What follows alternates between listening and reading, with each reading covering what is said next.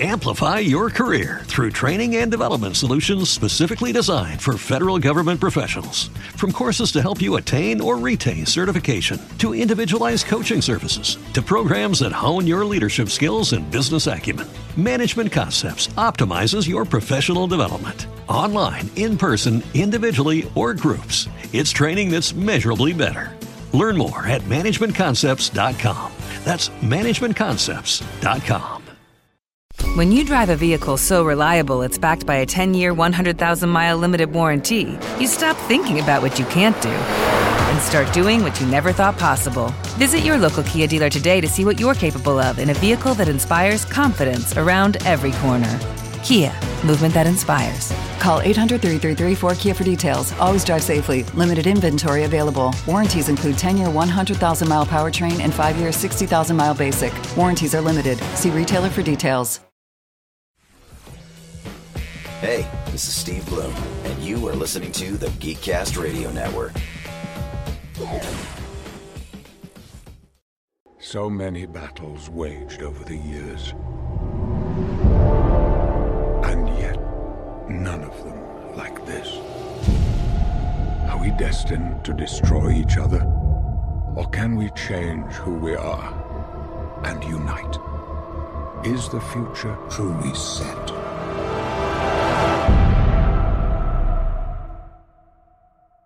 You are now on the inside of what I like to call the circle of trust.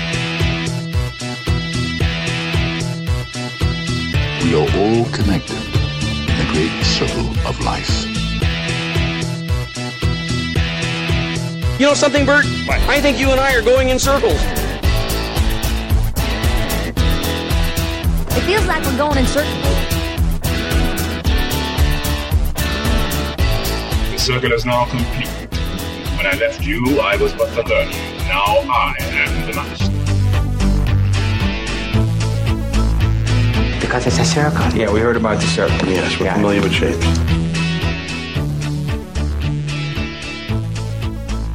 Hi, this is Chuck. This is Greg. And this is Dan, and we are Talking in Circles, brought to you by the Geekcast Radio Network, the podcast that loves the smell of napalm in the morning. We are here discussing and continuing our badass bracket for round two. Last week we did our first side of the bracket. This week we're doing our second side. But before we get to all that, uh, how's the week been going for you guys? Not too bad. Pretty, pretty uneventful for me this past weekend. Uh, kind of went into work. It's a good start. You know, I know that sounds exciting, but did get a lot of work done because there's like no one there on Saturdays, which is awesome. But um, other than that, just some family stuff and nothing really too geeky going on. So How about yourself, Greg? Did you get bit by by another radioactive spider? No, after my trip to the to the science museum, I actually got hired by the the military to uh, make this gamma bomb up. But there was somebody out there on the, the, the field, and I, I ran out there, and they decided to bomb anyway. I don't know why they didn't stop it or anything, but I got bombed, and I magically survived the experience. It was weird. I got a little hazy after that, and I kind of blacked out. But I had this dream that I like got really big and green. It was the weirdest thing. You you may want to invest in purple pants. Purple Uh, pants. Just putting that in purple pants, stretchy purple pants. Okay, stretchy. I Yeah. don't think that really Yeah. matches any of my outfits, though, Dan. and they rip everywhere except around the crotch. Well, that's good. I, I need a lot of coverage there. Very convenient. Yeah, yeah. um, my week has been well, one I'd like to kind of forget in some ways. On my way to work on Friday, you know, I was stopped at a red light because you know that's what you're supposed to do, and then I was on like the kind of like the middle lane, well, not really. And there was a turning lane, but the turning lane hadn't started yet. But the guy behind me, or driving up behind me, that didn't bother him at all. He's like, I'm gonna make a turning lane, even when one's not there. And he did that, and doing so, he hit my car. He like nicked it, uh, hit my mirror, broke that, and then continued to continue to drive and drove right off into the sunset. Not either noticing or not caring, just keep going. So that was a great deal of fun, and I had to get my mirror replaced. And you wouldn't think a side mirror would be that expensive, but it is. So that's Probably awesome. about uh, 150, I'm gonna assume. Uh, well, with the labor, also had it also had some dings in, uh, on my fender, so it cost me like over a little over three hundred dollars to get everything fixed. Ouch. Yeah, and of course there's a traffic camera, which wasn't working. So that's awesome. I'm like, I'm sure if I, ran, I ran a red light, it'd be working fine. But yep. Well, didn't you, was- didn't you get one of those the one time down there? oh, I've gotten tickets before. It's happened. That you should use the uh, persons of interest machine to find the guy that hit your car. I'd like to find him, but but yeah. So that kind of stunk, and it was just on my way to work, and then it was just a big to do about. I was just, ugh. it was really annoying, mostly because the guy just did it and like ran off, which is kind of a douchey bag thing to do. So yeah, it's a jerk move. screw that guy. So Uh, was it kind of scary, like when it when you first like heard it happen and he went by? Like it was one of those things. Was like, what was that noise? Wow, someone got hit. Oh, I did. Damn it. Didn't even shake And, the car at all, huh?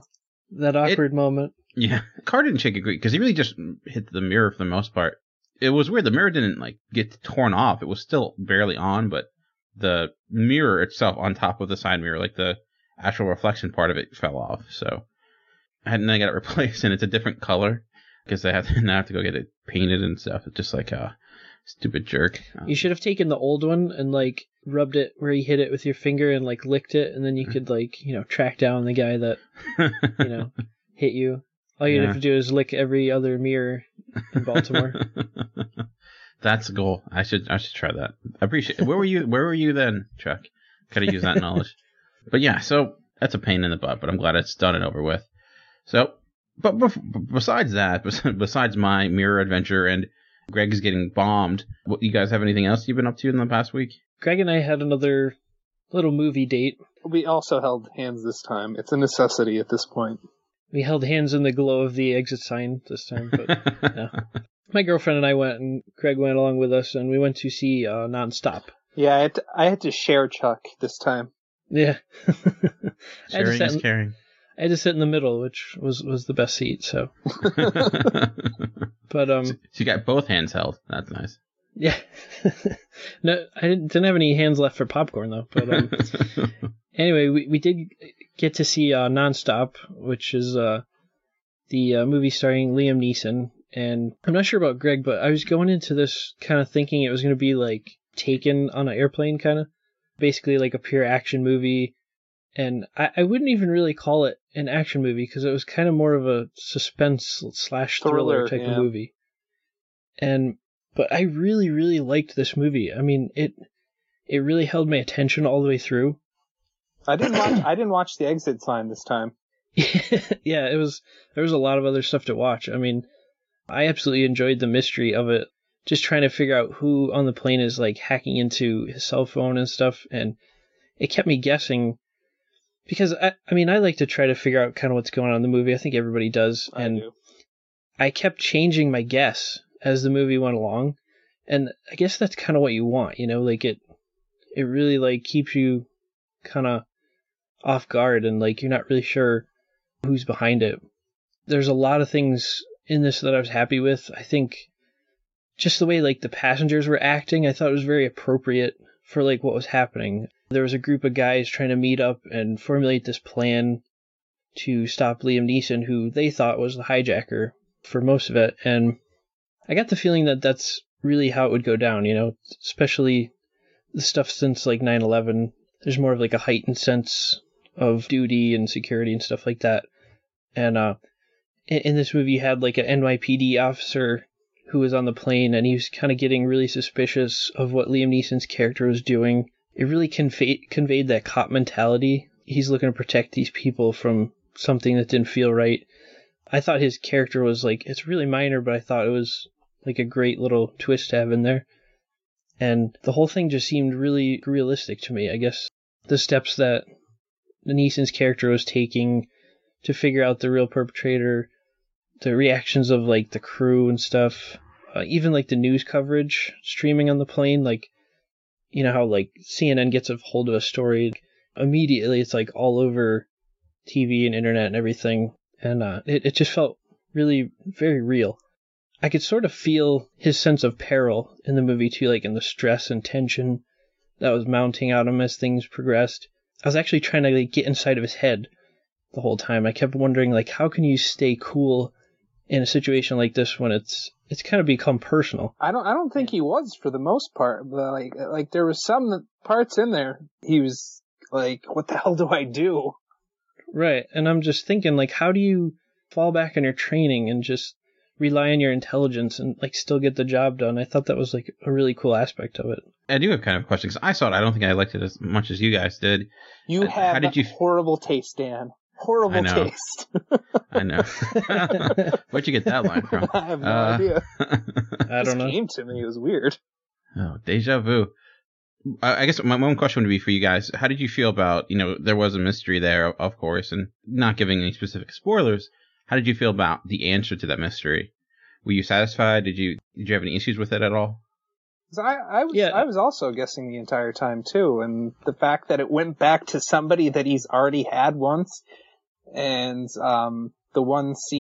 Amplify your career through training and development solutions specifically designed for federal government professionals. From courses to help you attain or retain certification, to individualized coaching services, to programs that hone your leadership skills and business acumen, Management Concepts optimizes your professional development. Online, in person, individually, or groups, it's training that's measurably better.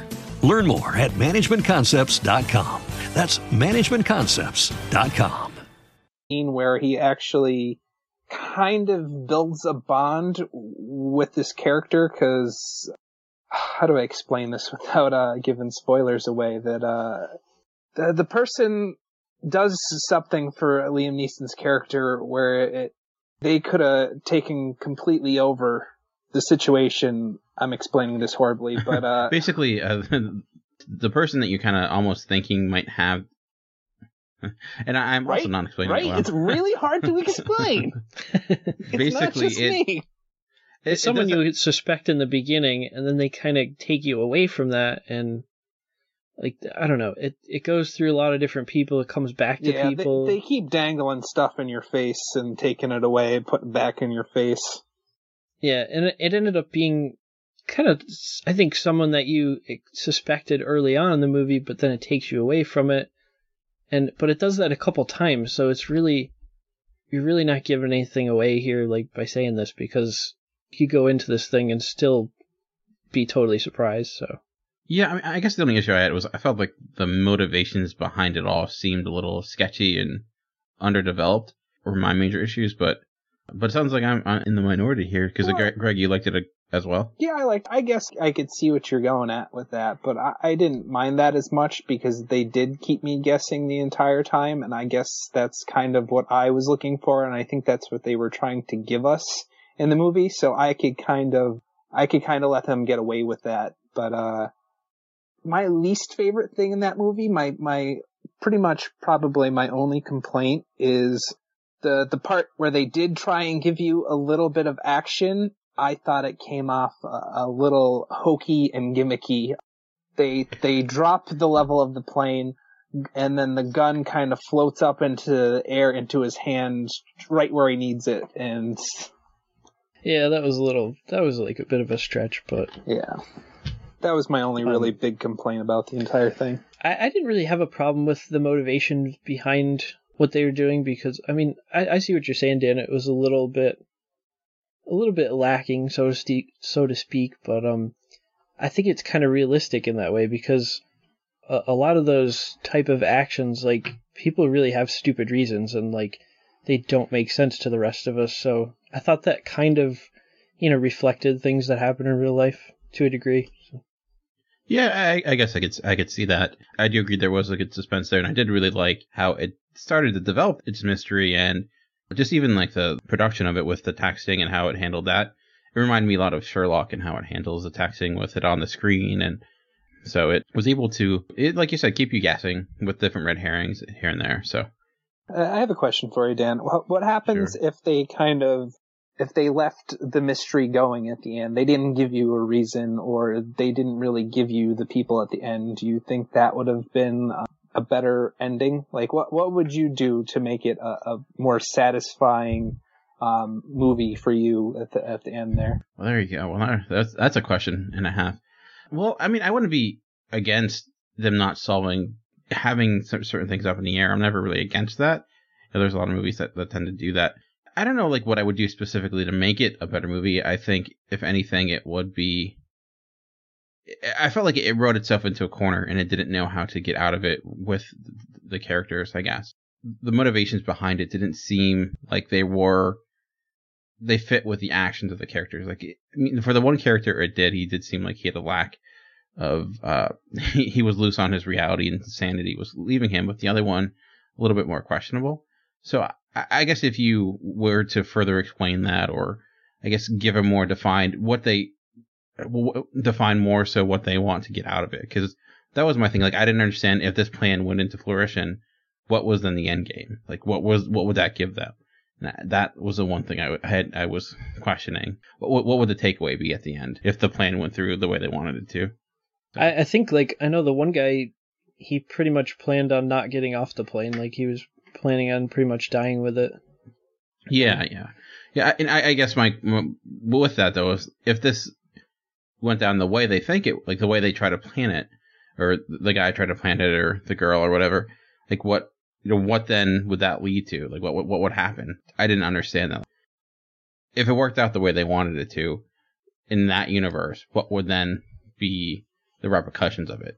I mean, I guess well, I can't. If it worked out, if it worked out the way they wanted to, it would have ruined the name of Liam Neeson's character, and which was kind of the revenge that they wanted for his failing a 9/11 or whatever.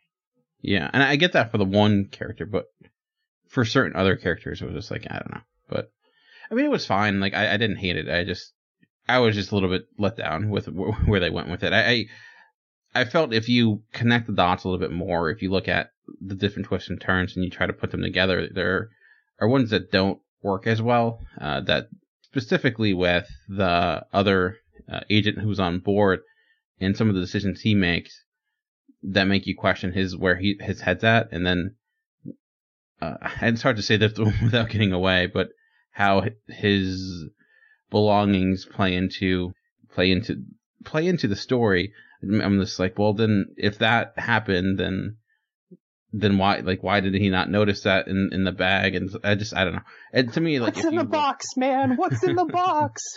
It's it's uh, Kevin Spacey's head. So. But I don't know if you have seen it out there, have seen Nonstop. I'd be curious to hear what other people think of it. If you enjoyed it, if you much Chuck and Greg did, if you had any issues or, or, or what have you. But uh, you guys have anything else to say regarding Nonstop before we move on? No, that's about it. I'm good. All right. The one thing I did get to see, and I know you and uh, Chuck and Greg, you both had a chance, was the new, uh, and I think the last X Men Days of Future Past trailer. Yes, oh, sir. Yeah this is, I think, the the second real tra- trailer that we've gotten, and it's expanded upon, you know, what what we ex- expected even more. I mean, certain things are dropped. We can tell that Wolverine is going into the past. It does seem that most of it may be focused in the past, uh, with Michael Fassbender and Xavier, with something going on, some trying to stop the future in some way. But I'm interested to hear if you guys what you guys thought of the trailer and if you're more excited, less excited for the movie. Uh, Greg, what did you think?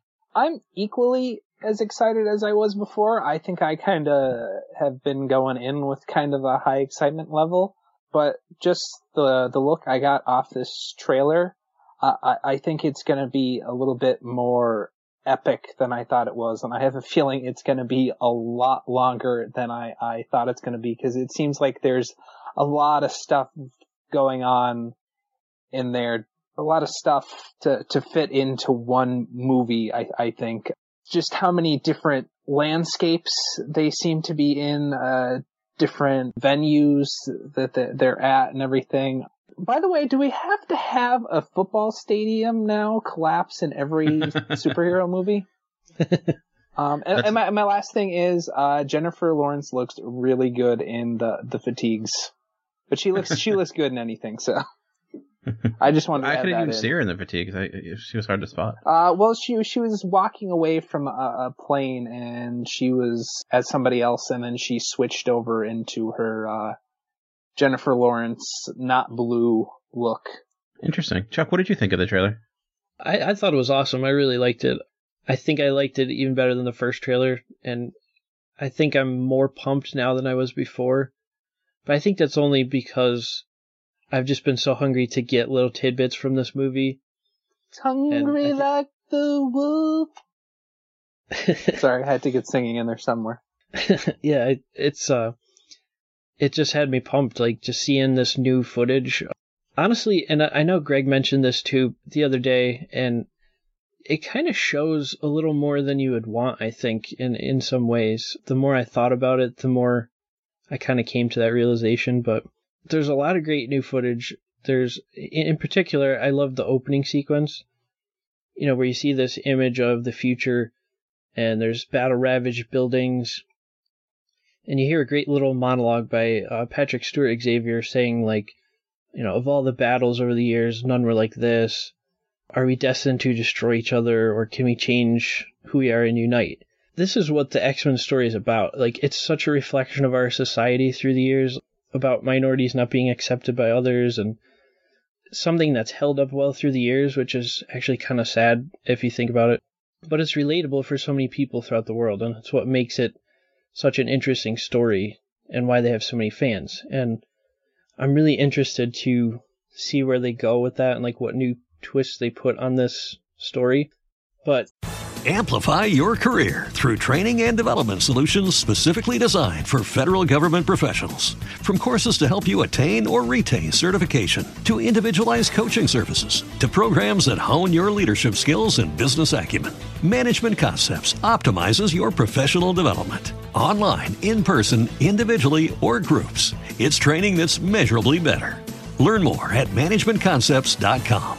That's managementconcepts.com. When you drive a vehicle so reliable it's backed by a 10 year, 100,000 mile limited warranty, you stop thinking about what you can't do and start doing what you never thought possible. Visit your local Kia dealer today to see what you're capable of in a vehicle that inspires confidence around every corner. Kia, movement that inspires. Call 800 333 4KIA for details. Always drive safely. Limited inventory available. Warranties include 10 year 100,000 mile powertrain and 5 year 60,000 mile basic. Warranties are limited. See retailer for details. The biggest part of this for me was just the geeky side of it, where you see in the trailer you have stuff like Iceman's Ice Slide from the comics, which finally makes its appearance. I know some people have been waiting that for, for a while. They have some cool work with uh, Blink's teleportation portals. I think that could be a really cool and really underrated part of the movie if they do that the right way. Finally, seeing more of Colossus in his armored form too, like that's something I've been waiting for for a while, and something that X Men Three kind of, I guess, left something to be desired with that. One They of the few did- things. Yeah, they did a little bit of it, you know, but not really what you wanted to see. And uh, Not as much as not as then, much as you I wanted, guess- Jeff. Yeah, true. And then lastly, I guess the shot with all the sentinels flying through the air. I mean, that's something that like I've been waiting for in an X-Men movie since the get-go. Like I'm a huge fan of the sentinels, and that's a big part of this movie that I'm really looking forward to. But do I mean, you you think they kind foot- of spoil that now in a trailer instead of uh, building that up for the movie, where you it, you could probably get more of a an awe factor in there doing it in the movie instead of on a commercial? No, I don't think so. I think I think the just that shot with showing like I don't know how many there are, but like, like it looks like there's hundreds of them just coming down. I think that creates more questions than anything, and you're like, it just looks like you said epic. Like it makes the trailer look epic, and you're like, well, how are they going to overcome this? You know, there's just so many of them, like sheer numbers. I mean, you have 20 foot tall mutant hunting robots, and there's hundreds of them. I mean, it doesn't get much cooler than that. It's just something that I've been waiting for for so long, and a lot of people know it's coming anyway from all the, the photos released and stuff. So I think something like that kind of gets people amped up more.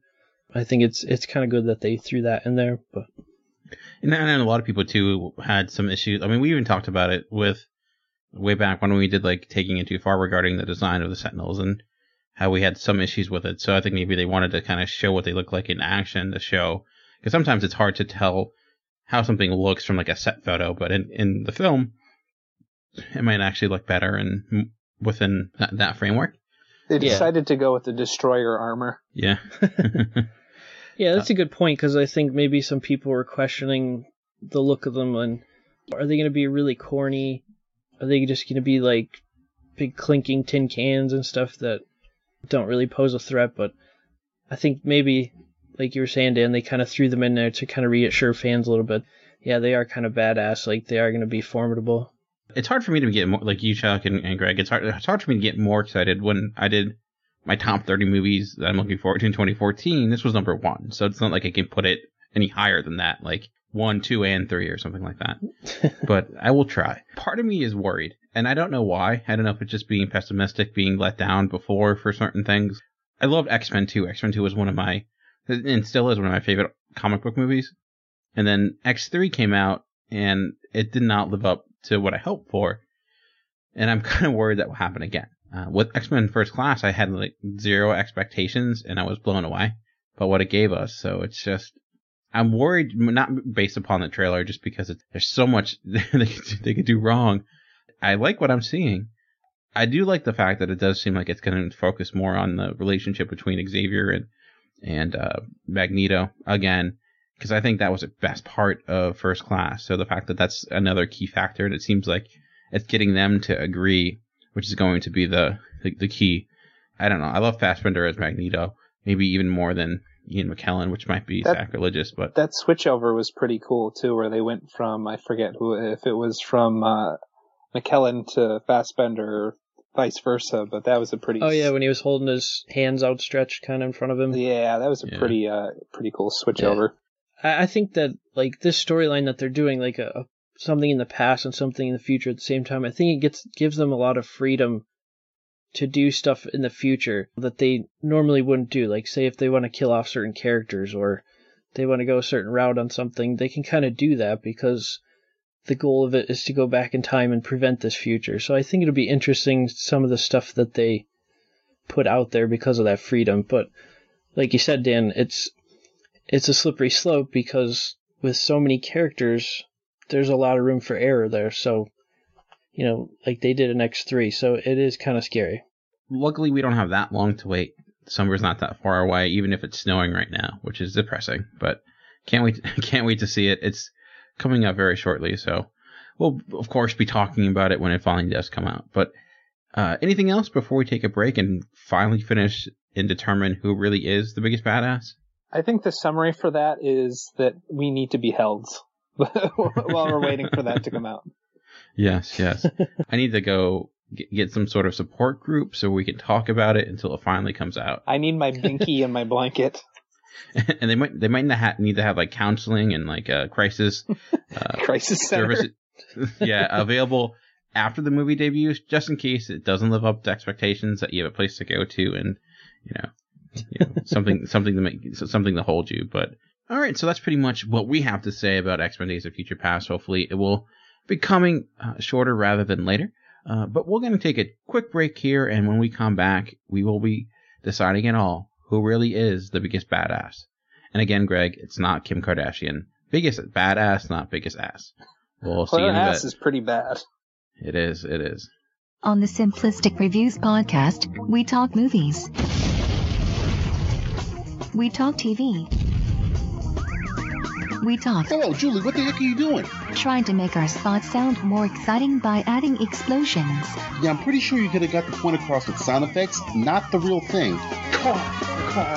Download the show on iTunes or at simplisticreviews.blogspot.com. I'm sure your insurance company will cover that. No, they won't. No, they probably won't. All right, and welcome back. If you haven't listened last week, then you're a crazy person. Stop what you're doing, go back and listen we started our biggest badass bracket inspired by March Madness. And if you did listen, you found out that the winner of that side of the bracket was none other than Thanos. This week, we're looking at the other side of the bracket and trying to determine who will face off against Thanos in the finals. And just a refresher, and as we're determining the biggest badass, this is not who wins in a fight.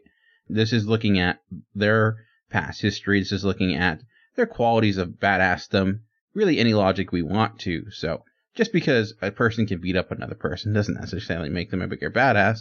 So we'll determine we'll make we'll make our choices and then whoever has the most votes between myself, Greg, and Chuck will go on to the next round. And like I mentioned last week, these are in, in sort of uh, seeds. So we tried to seed them so that the, the top seeds were the ones we thought had the most chance of winning the bottom seeds with the least chance. to make it as fair as possible for this bracket that is unofficial and doesn't mean anything, but to us, it's a lot of fun. If, and I think, if you thought that sounded dirty, it was meant to sound dirty. and I didn't even know that. So there you go. There's a lot of seeding going on. There is there. Oh, um, it took a couple seconds.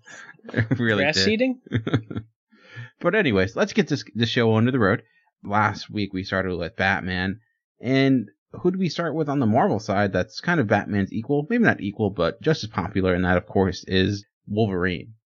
And he's going against, though this isn't who would win in a fight. I think I would love to see this fight because particularly I'm not a big fan of this person. I find him a little bit obnoxious, and uh, Hell's Kitchen's Gordon Ramsay, the you know the badass chef, I guess you would say. Interesting enough, Wolverine against Gordon Ramsay. I guess I'll start with you, Greg. Who you going with? Who is a bigger badass, Wolverine or Hell's Kitchen's own, not Daredevil, but Gordon Ramsay? I like both of them. Uh, I, I, I did watch um, Gordon Ramsay's uh, Hell's Kitchen, both the uh, European version, the British version, and the uh, the American version.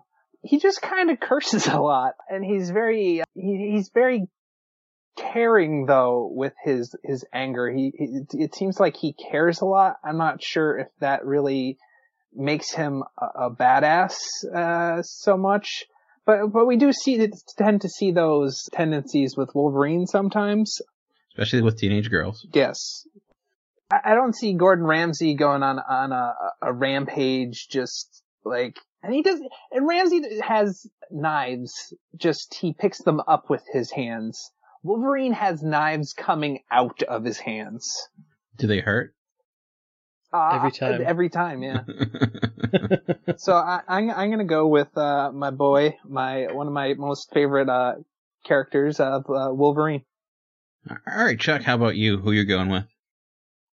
Well, I have I am a big fan of Wolverine as I'm a big X Men fan. I've also uh, seen quite a bit of Gordon Ramsay too, uh, watching Hell's Kitchen, and there was another show he did too. I, I see what Greg's saying, where he's he is kind of caring, like I guess at the end of the show, but in the beginning I he seems kind of douchey. though, Chuck. I think it's throughout. I I think it's it's coming from a, a place of caring that he gets that angry. I don't know. From what I've watched, like usually in the beginning, he's kind of douchey. Like he he really like humiliates people and stuff. Well, if if you And- really want to see him, I think he's a little bit softer and gentler. I think that's kind of a, a, a play up for the American version. Go back and watch the British version of Hell's Kitchen. Yeah. It's on Netflix because I've watched it multiple times. But he, it, it seems like he kind of cares when he's angry. Like he gets so up, he gets so frustrated and angry with these people because they're not. He wants to help them so bad. But sorry for interrupting Yeah. you. Go ahead. Sorry. Oh, that's fine. Maybe they kind of uh, pushed him into that since Americans like cursing more than the Brits do. But um, I, I Bloody will say he's, I will say he's probably the scariest Brit that I know. But I think Wolverine, though, he is the heart and soul of the X Men. Like you said, Greg, the he's got his own knives. He's got six of them coming out of his hands. I mean, arguably he could cook six times as fast as uh, Gordon Ramsay. So I gotta go with Wolverine on this one. yeah, Wolverine made yellow spandex badass. I mean, that's tough to do. I thought you were going Uh, a different route with that, Dan. Sexy? Yes. You think I was going sexy? Yeah. Well, that too. But uh, he made mutton chops badass. He made whatever that haircut he has badass. He made Canada badass. He made body Maybe one of the greatest badass. accomplishments in history. He made body hair badass. Yeah, I'm sure you appreciate that, Greg. Uh, he he he and I share same a, a lot of the same uh, qualities. So Yeah, yeah, very true. So yeah, there's no doubt here. I and I already wrote him in anyways in the bracket, so I'm not changing it. Uh, so Wolverine is moving on in a clean sweep. I'm going to start the next one because similar to Greg with last week with Brock Sampson, this is a character I know Greg and Chuck are not that up on, and that is Jack Bauer from 24. I have to do a lot and of he's going convincing. up. ag- and he's going up against. He's got a challenge ahead of him because he's going against Dwayne the Rock Johnson, and I'll, I guess I'll have to give the case for Jack Bauer. For, for one, I don't think there's anyone who's had more worse days, eight worse days than that of Jack Bauer. He saved the world multiple times. through terrorism acts. He basically has taken on like every country, broken every law in order to save the day at the end. He he's a big fan of torture. He will do whatever he can to get things out of people. The guy has survived death. Literally, his heart has stopped, and he has been able to come back. He's been brutally tortured. He's been kidnapped by countries, and he still does not stop. He just keeps going. He just never gives up and keeps moving. He's, like I said, he's protected the president. He stopped nuclear attacks from happening. Uh, his, he saved his family, stopped his daughter from being abducted. He's, he's had pretty much every bad thing that could happen to his person. He's taken on his, his bosses, his authority, and he, and he's won. He has been on the other side of the law, but in the end, been proven right. So, he's a guy who doesn't have to play by the rules in order to win. And he's against Dwayne The Rock Johnson. Again, a badass, no doubt. I mean, in real life, in movies, the guy was a Miami Hurricane. He was a professional wrestler. Uh, the dude is like jacked up like no tomorrow. The guy is huge. I think he's bigger than the like the Hulk in the in the in the cartoon. The guy is enormous. But he also made the Tooth Fairy. So, and he also made the game plan. Jack Bauer would not do that. That's beneath Jack Bauer. So that's why I'm going with Jack Bauer. But uh, I guess I'll see if I at all convinced you. Uh, Chuck, are you going with Jack Bauer or are you going with Dwayne, Dwayne the Rock Johnson? Well, I, I will say I I've always kind of wanted to watch 24. I've just never gotten around to it. If I'm not mistaken, I think they're all on Netflix. Actually, for a very short while, so they're taking them off not too long. Not too long. So if you want to check it out, I Oh. would say do it quickly. Better, I better get now. yeah, I you make a pretty convincing argument. He is uh he does sound very badass. I know just from like a little bit I've seen of it like flipping through and just some previews and stuff. I really got the impression that he's like a Bryan Mills type character or Jason Bourne kind of all rolled into one, something like that. And also I'm I'm a big fan of The Rock, especially that one movie. I believe it's uh Walking Tall where he comes back to his house, back to his hometown, and becomes sheriff and stuff like that. I think that's a great movie. The one with the four But- by four. Yeah, yeah. Have you And he- seen Walking Tall, Tall 2 with Kevin Sorbo?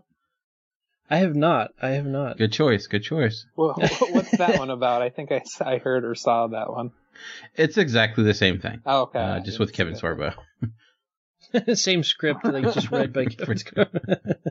But actually, Dan, you kind of stole my argument with uh, The Rock. I think he's he's done some uh, some family movies, and he's kind of like he's still hanging on to that action persona, but he's doing some more family roles, and I think that kind of takes away from his badassness a little bit. And I think I'm gonna have to go with Jack Bauer on this one. Wow, wow. I'm very surprised.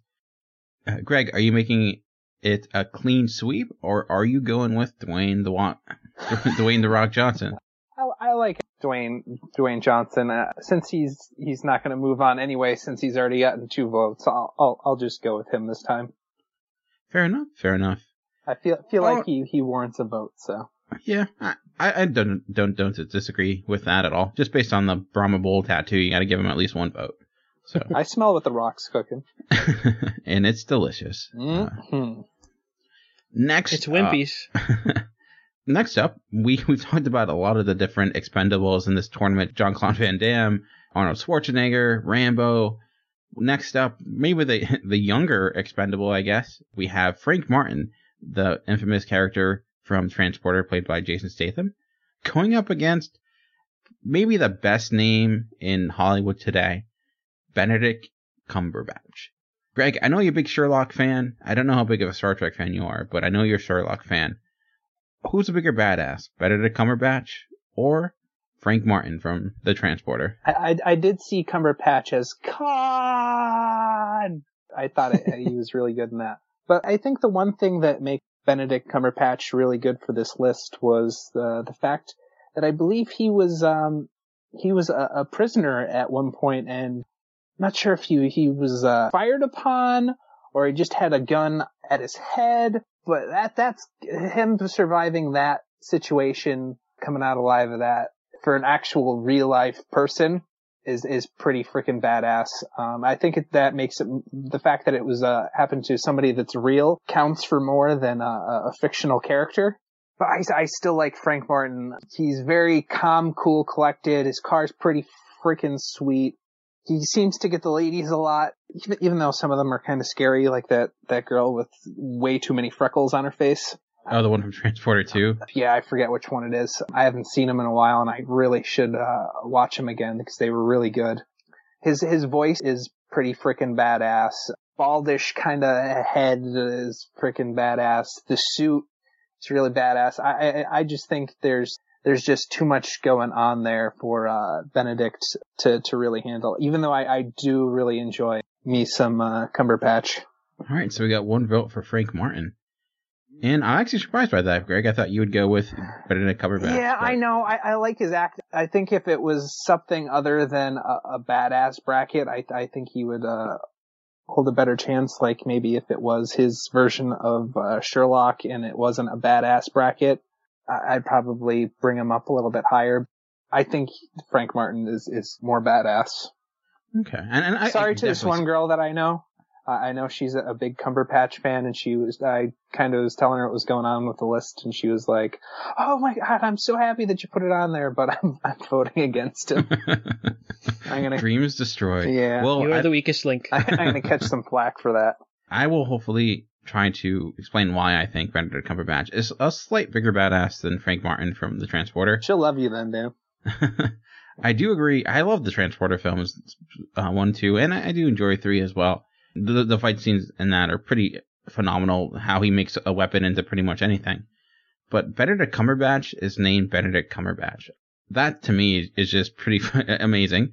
He's got a voice that is just epic and so emotional. I mean, he played Smaug in the Hobbit film, and and you could see why. His face. Amplify your career through training and development solutions specifically designed for federal government professionals. From courses to help you attain or retain certification, to individualized coaching services, to programs that hone your leadership skills and business acumen, Management Concepts optimizes your professional development. Online, in person, individually, or groups, it's training that's measurably better. Learn more at managementconcepts.com. That's managementconcepts.com. When you drive a vehicle so reliable it's backed by a 10 year, 100,000 mile limited warranty, you stop thinking about what you can't do and start doing what you never thought possible. Visit your local Kia dealer today to see what you're capable of in a vehicle that inspires confidence around every corner. Kia, movement that inspires. Call 800 333 4KIA for details. Always drive safely. Limited inventory available. Warranties include 10 year 100,000 mile powertrain and 5 year 60,000 mile basic. Warranties are limited. See retailer for details. So it just looks menacing and evil, and but he can also be very lighthearted and funny. And like Sherlock, he has a smart charm to him. He can, but he can also like be, turn that on a dime, and with something like Khan, where he's just complete evil.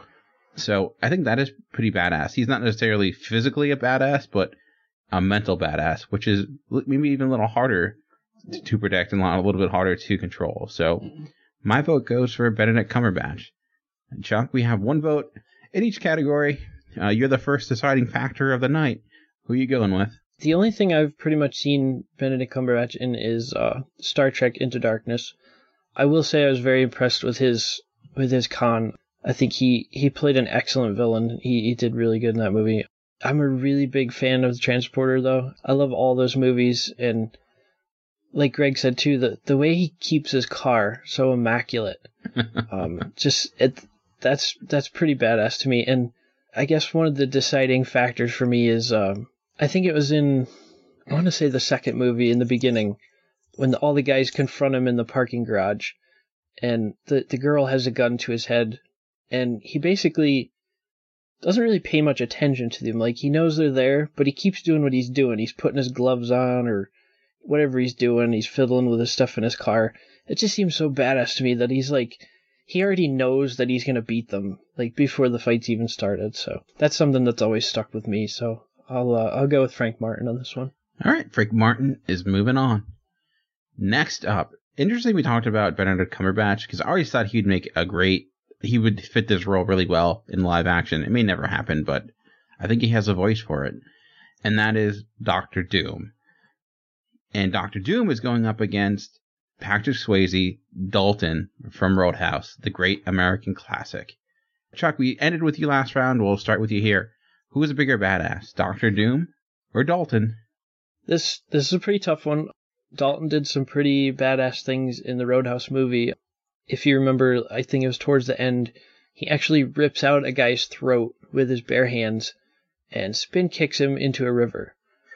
um, one of one of the most badass moments of the 80s, I think, in my opinion. But the trouble here is, I think, is that he's running up against Doctor Doom, and I guess my argument for Doctor Doom is that he basically is the king of his own country, Latveria. He's like the emperor.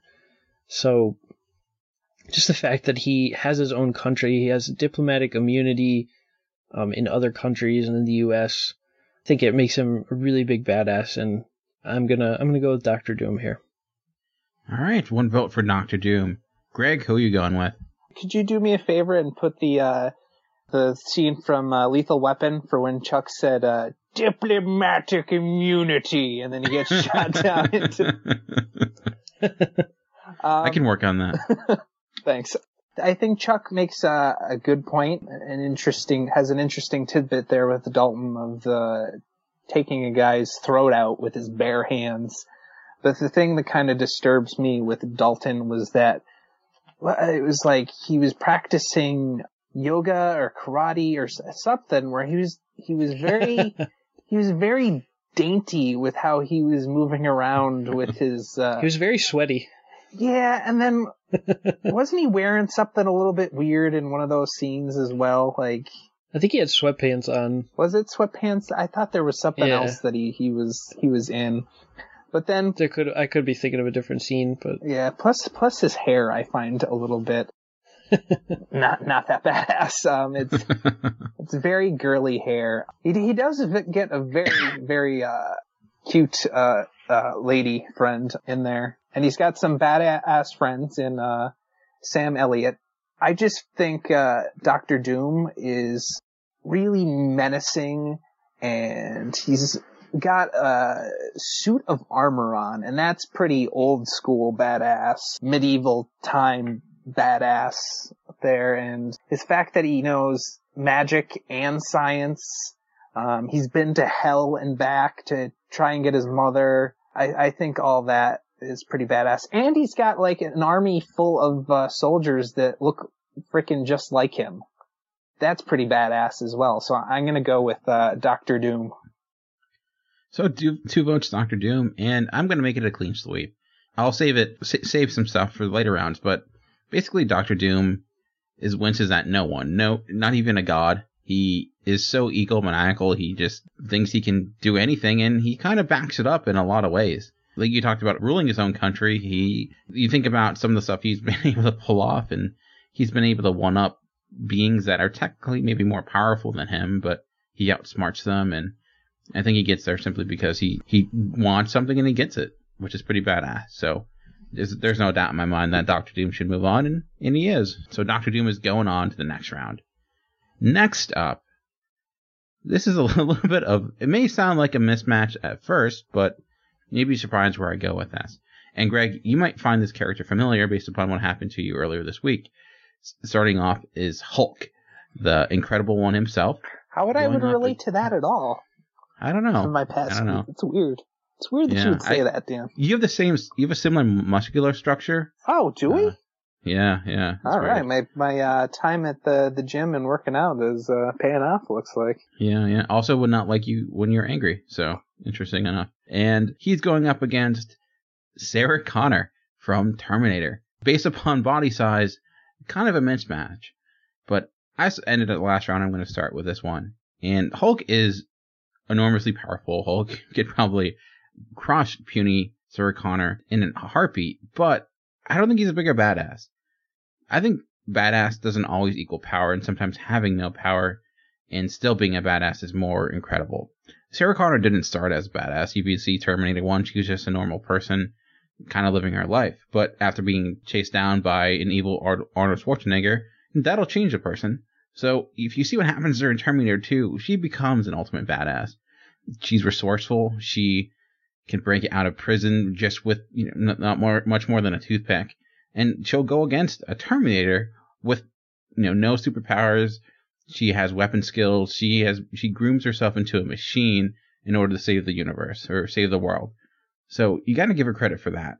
In Linda Hamilton, man, in Terminator 2, I would not want to mess with her. She would take you down and ask no questions. So I'm going Sarah Connor. Hulk, I mean Greg. I know you're you're a big Hulk fan, so who are you going with, Hulk or Sarah Connor?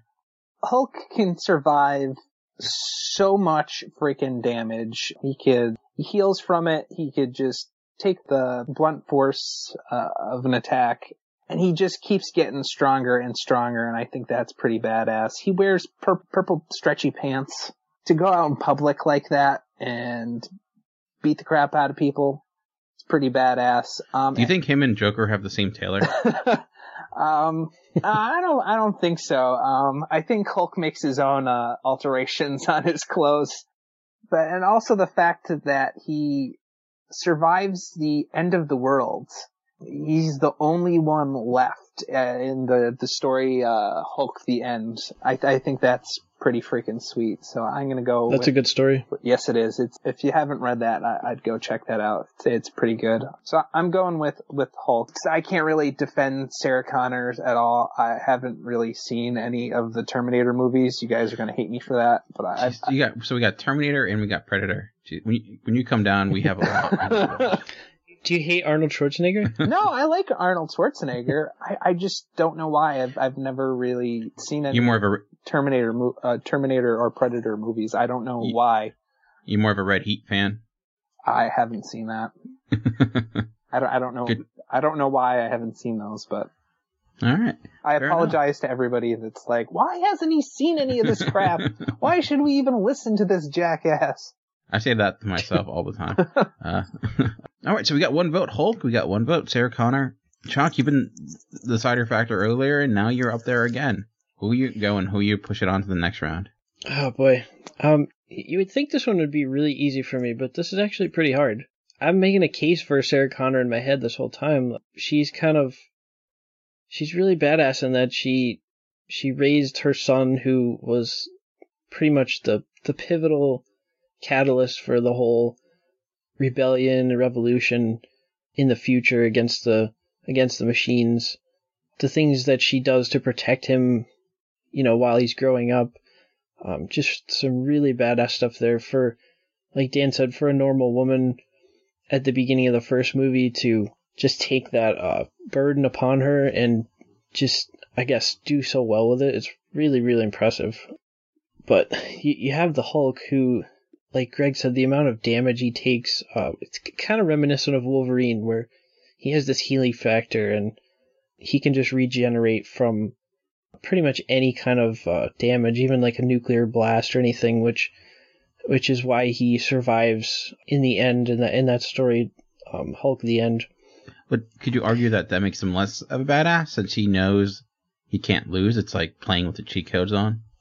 Uh, there, there's yeah, a, kinda... there's always a little bit of uh, of a chance that that he won't make it. I think that's been displayed a couple times in the comics. Yeah, true. Yeah, I mean, this is tough. I honestly could go either way on this. Wow. Chuck's by. Um, I, phew, if I had a dart in my hand, I would just throw a dart pick one. Break your computer. it's like yeah. then I would need a good new computer, but I do have a touch screen, so I guess I could just touch it, like close my eyes and touch it. Holy crap! Uh, I'm gonna go Hulk, I guess. Okay, fair enough. Hulk is moving on. this might be the combined oldest battle we had going on. Starting off last week, I talked about we had the good, the bad, and the ugly, and that's all in one character, and that of course is Clint Eastwood going up against Stan the Man Lee.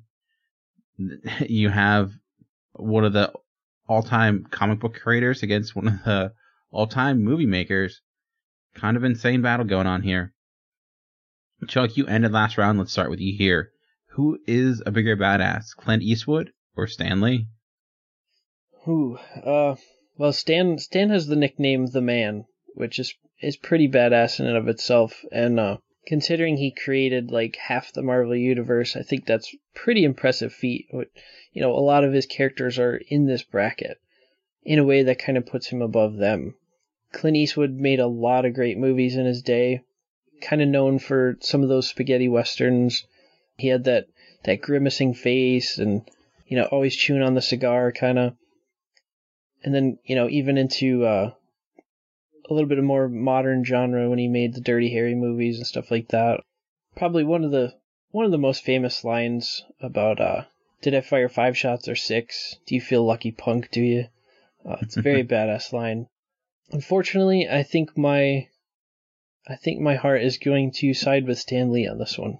All right, fair enough, fair enough. And I can see what you're saying there. Stan Lee, what he's done. I mean, think about all the characters we've talked about, and none of them would exist without Stan Lee. I mean, that's pretty badass. Think about all the Marvel movies; they would probably not exist without Stan Lee. And he's still going at, at his age. He's still going full full born. That's pretty badass. You ever hear Stan Lee talk, and he's pretty hilarious. He, he just he takes on that persona, and I think he's a big reason comics survived. You know, the, the Comic Court of Authority. He he brought them into a new generation with stuff like Spider-Man, Fantastic Four. He changed the game for sure. There's no doubt there. But when we're talking badass, it's hard to beat Clint Eastwood. He defined what it meant to be badass for a new generation. He def- his character in Good, the Bad, and the Ugly and Hang 'em High when it talked he talked about spaghetti westerns. How many characters have come after that that have took inspirations from Clint Eastwood? Characters we've already talked about. Things like Indiana Jones. You can see Clint Eastwood in some of his uh, mannerisms. You, you talk about Dirty Harry. Even later on in things like Gran Torino, Unforgiven, the guy's still making movies, and that's that's pretty badass. And he also like set, yell at empty furniture. So there you go. um, my vote goes for, for Clint Eastwood. Greg, you are the deciding factor. Who's going on, Clint Eastwood or Stan Lee? I, I think I could make this kind of simple. Stan Lee has is a badass with a certain group of people. I think Clint Eastwood is kind of more known as a universal badass. I think more people would agree about that. So I'm, I'm going to go with uh, Clint Eastwood, even though I would have loved to see the battle between Hulk and Stan Lee. Um, but I, am going to go with uh, Clint Eastwood. All right, Clint oh, Eastwood. Surprising, Greg. Yeah, I'm Greg. You're full of surprises tonight. Thank you. So yeah, yeah. Clint Eastwood is moving on. So those complaining about bias, maybe not so much. Uh, Absolutely no one has complained about bias so far. my my head has been complaining about bias. Uh, when Should get Benedict that checked out, Dan. That's what they keep telling me. All those voices. Next up, we talked about 300 last week. So, well, the remake or the sequel or sequel to 300, and this man was a big part of the, the first one and a big reason why you got a sequel, and that is Leonidas from 300 going up against Bear Grylls from Man vs. Wild. Greg, you ended last round, so I'll start with you here. Who is a bigger badass, Bear Grylls or Leonidas? So the the fact that Bear Grylls is an actual living person kind of amps up his uh, his badassness of accomplishments. He goes out there and shows people how to survive out in the wild. That's pretty badass. He eats gross things just he doesn't have to. He's just demonstrating it for people. Oh yeah, this is fine. He, that's just mind blowing and badass and disgusting at the same time. And then you've got Leonidas, who's fighting for his people. He's set off kind of against the odds, and uh, but he's smart enough, which is badass, and brave enough, which is badass, to to go for it and do all he can to save his people. I think I'm going to go with uh, Leonidas.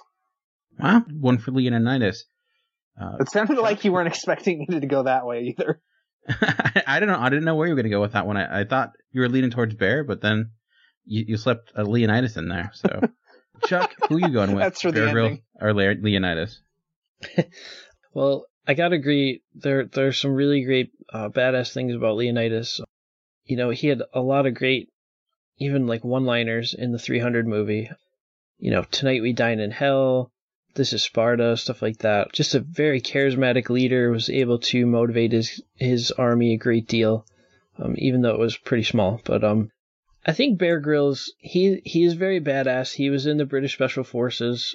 I think the thing that takes it down a notch for him, to me, is that, uh, he's gotten some criticism from his fellow survivor survivor people um, in that community. Um, I think Les Stroud, who was in uh, Survivor Man, has been one of his big critics. I, I think when when you're kind of uh, reviewed that way by your peers, it maybe you know takes a little bit of that badass away. So I think I'm gonna go with Leonidas on this one. I'm not gonna make it a clean sweep. I am gonna go with Bear Grylls, and even if he is getting slack from other people in re, you know reality TV survivor shows, you got to give him credit the fact he was in the British Special Forces. He did climb Mount Everest, so those feats in, in themselves do kind of make him to a badass. And no one can do naked push-ups like Bear Grylls. I, th- so. I think the fact that he goes against all those people that are criticizing makes it a little bit more badass. Yeah. So I'm voting for Bear Grylls in a losing effort, but still. So Leonidas is moving on. Finally, a, a victory for Leonidas. so. All right. Next up, we have John McClane, diehard himself, going up against, I guess, a United States ambassador and Dennis Rodman. I ended last round. I'll start here. Uh, Dennis Rodman, yeah, that guy is a character, no doubt. Even on the ba- but on the basketball court, he was a pretty big badass. He was part of what three championships in, in Chicago. He was a big he was a re- rebounding champion. The guy was also a professional wrestler. He went to North Korea somehow. The dude is an enigma to say the least. But he's going against John McClane. I don't really think I need to say more than that, so I'm going with John McClane. Chuck, who you going with? Even though I, I am a pretty big Bulls fan, and I know Dennis Rodman was on a lot of teams, but he he had a, a great run there with the Bulls for a while, winning a few championships, and like you say, he was re- pretty big badass on the floor, having a different hair color every night, just kind of being the the spiritual leader of that team, getting everybody psyched up, getting the crowd psyched up. You know, even kicking the cameraman in the nuts. Kind of questionable, but kind of badass. I, I do think uh, I do think I will side with John McClane here. Just even in the first Die Hard movie, just uh, some of the stunts he was pulling for one man to take on uh, that whole that whole crew of uh, I think it was Hans Gruber was his name, right? You know, just like swinging through the window, just how he was talking to him on the radio and stuff. It just sticks out in my mind more as as a badass type of person.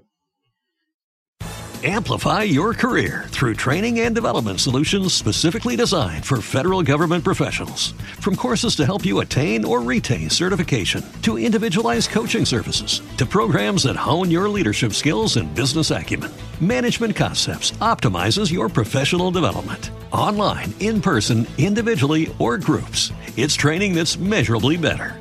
Learn more at managementconcepts.com. That's managementconcepts.com.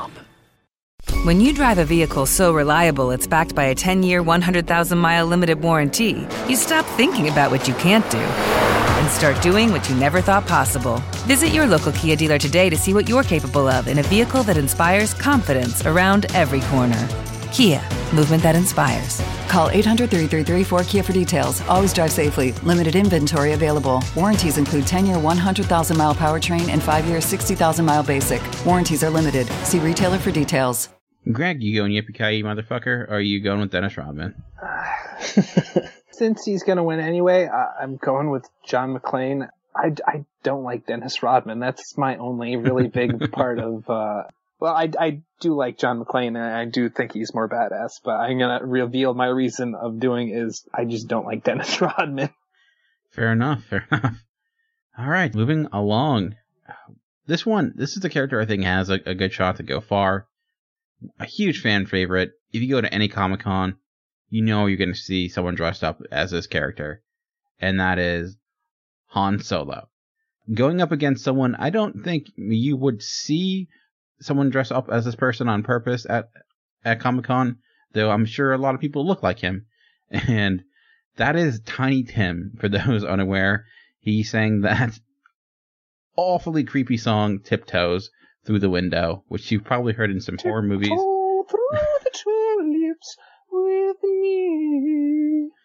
Uh, Greg, Greg, since you seem to love that song, why don't you start us off here? Who is a bigger badass, Han Solo or Tiny Tim. The fact that Tiny Tim is just getting out there and just laying his heart and soul into that song where he does not sound good and probably billions of people have uh, made fun of him over time makes him pretty freaking badass. He's like the hardcore picked on nerd from high school. And he, he got up there and he became famous. Everybody is kind of like ragging on him, but he's still around. He, well, I'm not sure if he's still around, living or not, but, uh, I think he had a heart attack on stage and, and he died actually. Well, that makes him even more badass. Look at that. Um, that's what I heard anyway. Yeah. But, but the fact he, he did that, he's, he's kind of like, um, the ultimate nerd that got picked on and he's, he survived all that and went out there and, and did as well as he, he did. That, that makes him pretty badass. And then we have Han Solo, who is beloved in the nerd community. He, he's, he's like the other aspect of that. He's kind of like the, uh, the the loner yeah, I wouldn't call him a jock, but he, he's he's the cool loner guy and he he got frozen in carbonite, he's out there fighting a war, he's got a big freaking monster furry friend. Um he's got his badass vehicle. Do like Tiny Tim, but uh I'm I'm gonna go for Han Solo. Chuck, what say you? You go in Tiny Tim, you go in Han Solo? Well, coming into this, Tiny Tim wasn't someone that I was really familiar with, so I did watch uh, a couple of YouTube videos, one of which was the tiptoeing through the tulip song. It's so creepy, right? Um, it it was very creepy, and the first thing I thought of like was, wow, he does an awesome Judy Garland impression. um, I kind of got the idea that he was picked on a lot too because people were saying that in the comments and stuff, and I, I do feel bad for them for him because of that because he had he honestly had an amazing voice because I watched some other videos where he, he would do a deeper voice and uh, he could change between voices really, really well. I think he, he had like a mastery over his vocal cords that a few people actually do. So I do have a lot of respect for him there. It sounds like you're breaking Unfortunately, up with him. letting him down easy. Oh. But uh, I, I will have to, uh, I think, go with Han Solo on this one. He he's just a, a very charismatic guy. He's got seems like he always has a plan, you know, in mind. And what can you say? He just knows some maneuvers when he's flying that Falcon. He's I mean, I, I, gotta make it a sweep here. I mean, all due respect to Tiny Tim, Han Solo drives a spaceship called the Millennium Falcon. I mean, can't get more badass than that. So, Han Solo is moving on. He's he's moving listly, uh, listly, lazily to the left. He is. He does. he does know. No, no. He does know those maneuvers. Next up, we have Daryl Dixon from Walking Dead going up against Hellboy. This is a little bit of a tough matchup. Greg, I think I'm going to start with you here because I know you're a, a big Hellboy fan. I think it's biggest out of all of us. And I, although I do know you watch Walking Dead, so even though I'm a little behind with? on it, you're a little you're a little behind, but unlike Kim Kardashian, you're a little behind. that was that was a stretch. Uh, um, anyways, so who are you going with? Are You going with Daryl Dixon or are you going with Hellboy? Daryl Dixon is, if you ask me, is just kind of a more badass motorcycle madman. But the thing with that is, they piss me off. The, the people on motorcycles, the really loud ones, because I'm kind of on a main stretch of road here, and the motorcycles will constantly go by in the summer, and they're extremely loud. For that reason, I'm I'm going to go against them, but I would like to give my reasons for Hellboy. Hellboy, uh, Daryl Dixon may live in a world that seems hell-like, but um, Hellboy is actually in hell in his uh, current ongoing series. He's got a stone hand. That's pretty freaking badass. He's got horns that he uh, breaks off. He'll trim down. That's pretty badass. He's fighting some of the most evil and vile creatures from different fairy tales. Like even he's he's going up against a Tooth Fairy, which sounds very innocuous and very sweet, but those are crazy motherfuckers, and he kicks ass against them. You can light the man on fire and he will survive. He's resistant to fire. and he's even plucked out his own eye, gotten his own eye plucked out of him, and he has to to save the world, and he has um, died on film and and come back from that with a little help from his friends. So I I think all that leads to Hellboy being pretty badass. Plus, his name is Hellboy.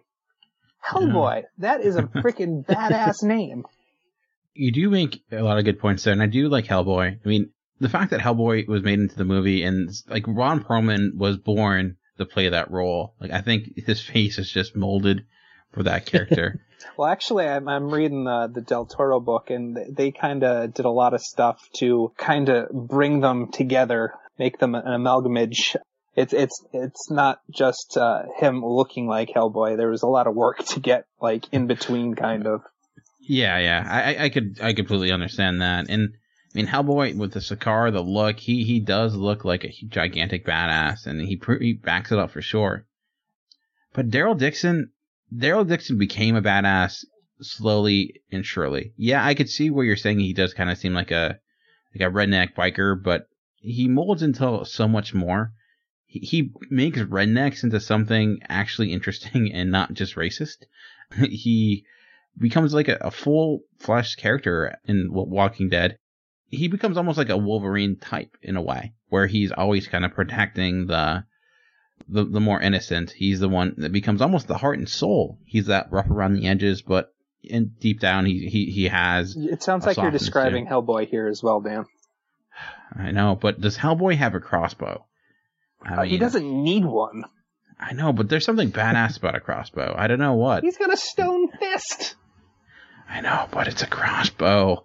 It's a cross. and he, Hell, I mean, Hellboy has huge ass guns. And Daryl Dixon gave Norman Reedus a career again. The guy, I mean, that I never thought would happen. I, I, I think Hellboy is amazing. I think Hellboy is great, but when Walking Dead has had its stumbles, when Walking Dead has had its issues, like the one character, even more so than Rick, uh, even more so than Michonne at times, one character that has made it watchable and has made almost every action scene better has been has been Daryl Dixon. And I give a very, very, very slight edge to Dixon. So we got one vote Dixon, we got one vote, vote Hellboy. Chuck, where are you going?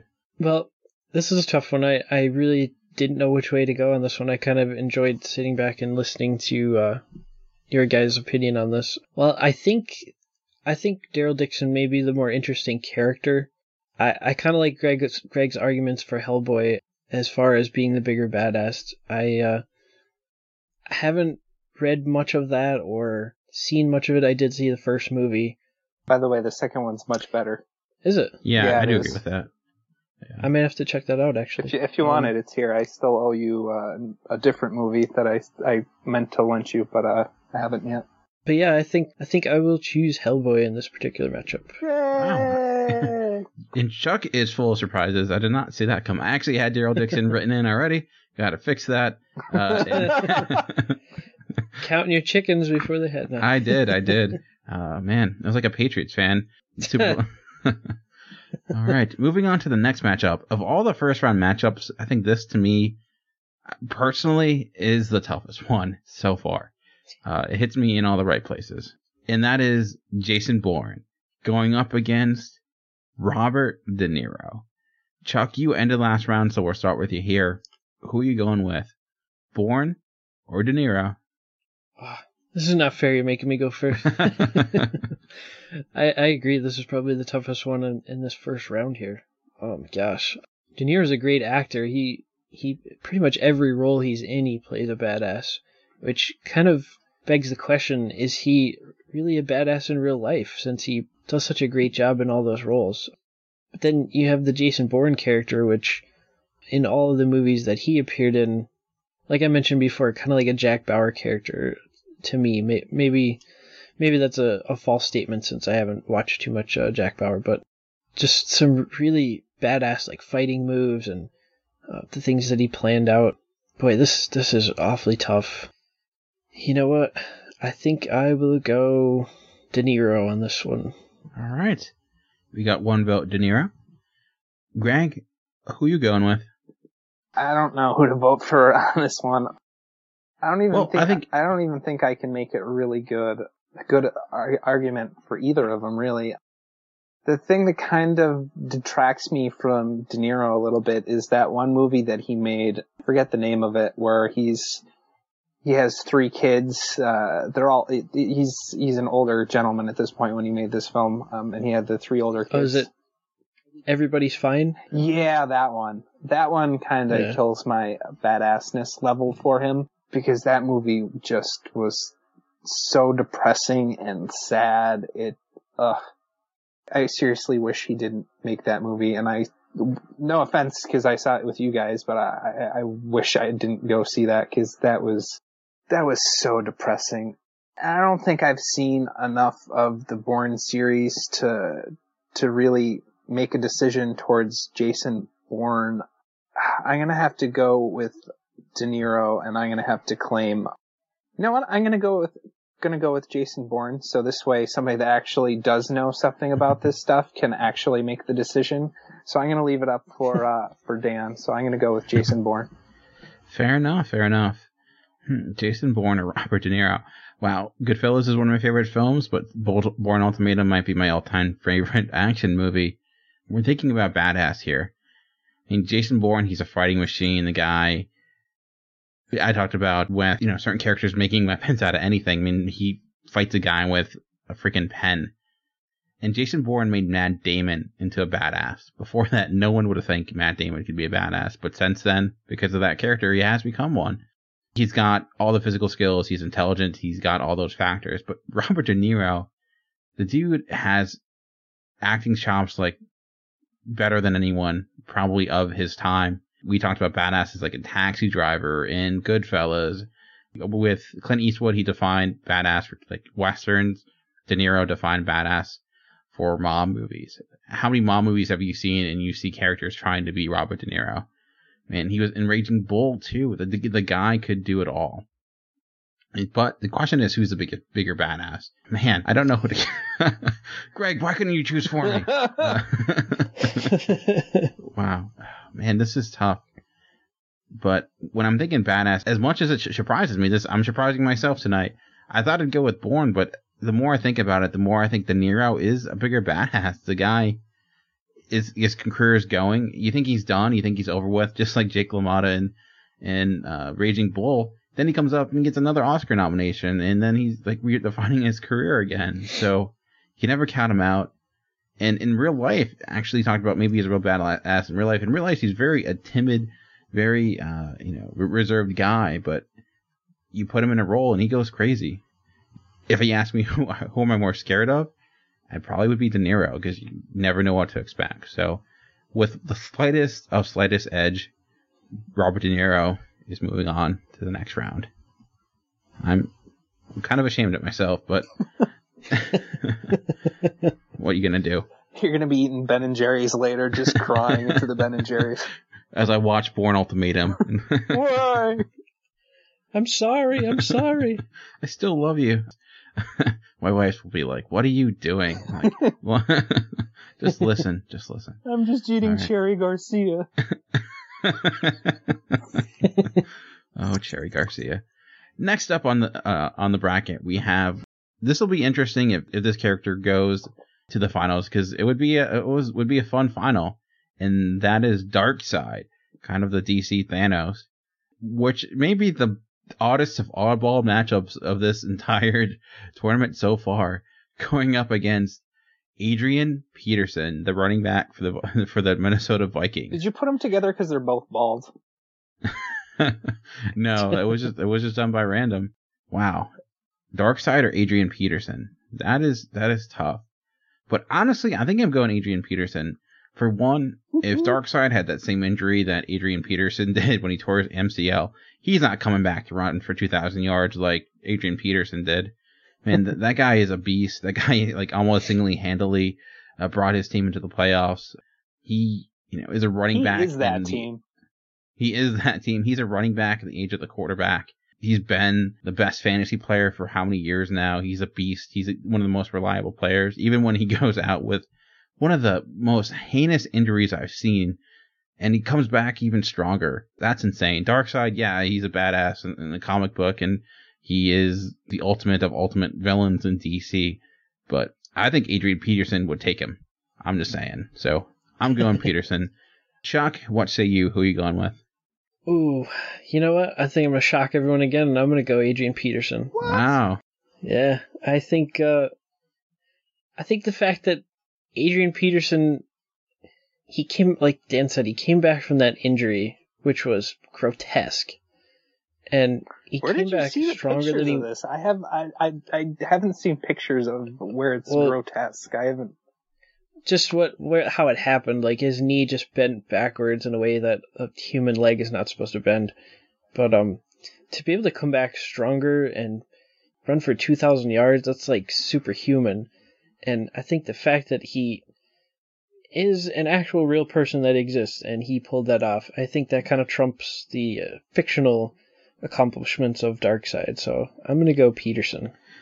Greg, on to you. Going to the Vikings fan. Are you going to shock us and go dark, Darkseid? Or are you going to go with Adrian Peterson? This is going on all day, Dan. All day with AP. All right. Adrian Peterson wins in a clean sweep. Whoop, whoop. Wow. I think he's the first sports person that's won so far. So I don't think Darkseid could tackle him. if he even touches him, AP's just powering right through. he could juke out his way out of those unibeams, I'm sure. I I was gonna say that too. I think I don't even think like unibeams could catch him. Those calves on Adrian Peterson, man. Yeah, yeah.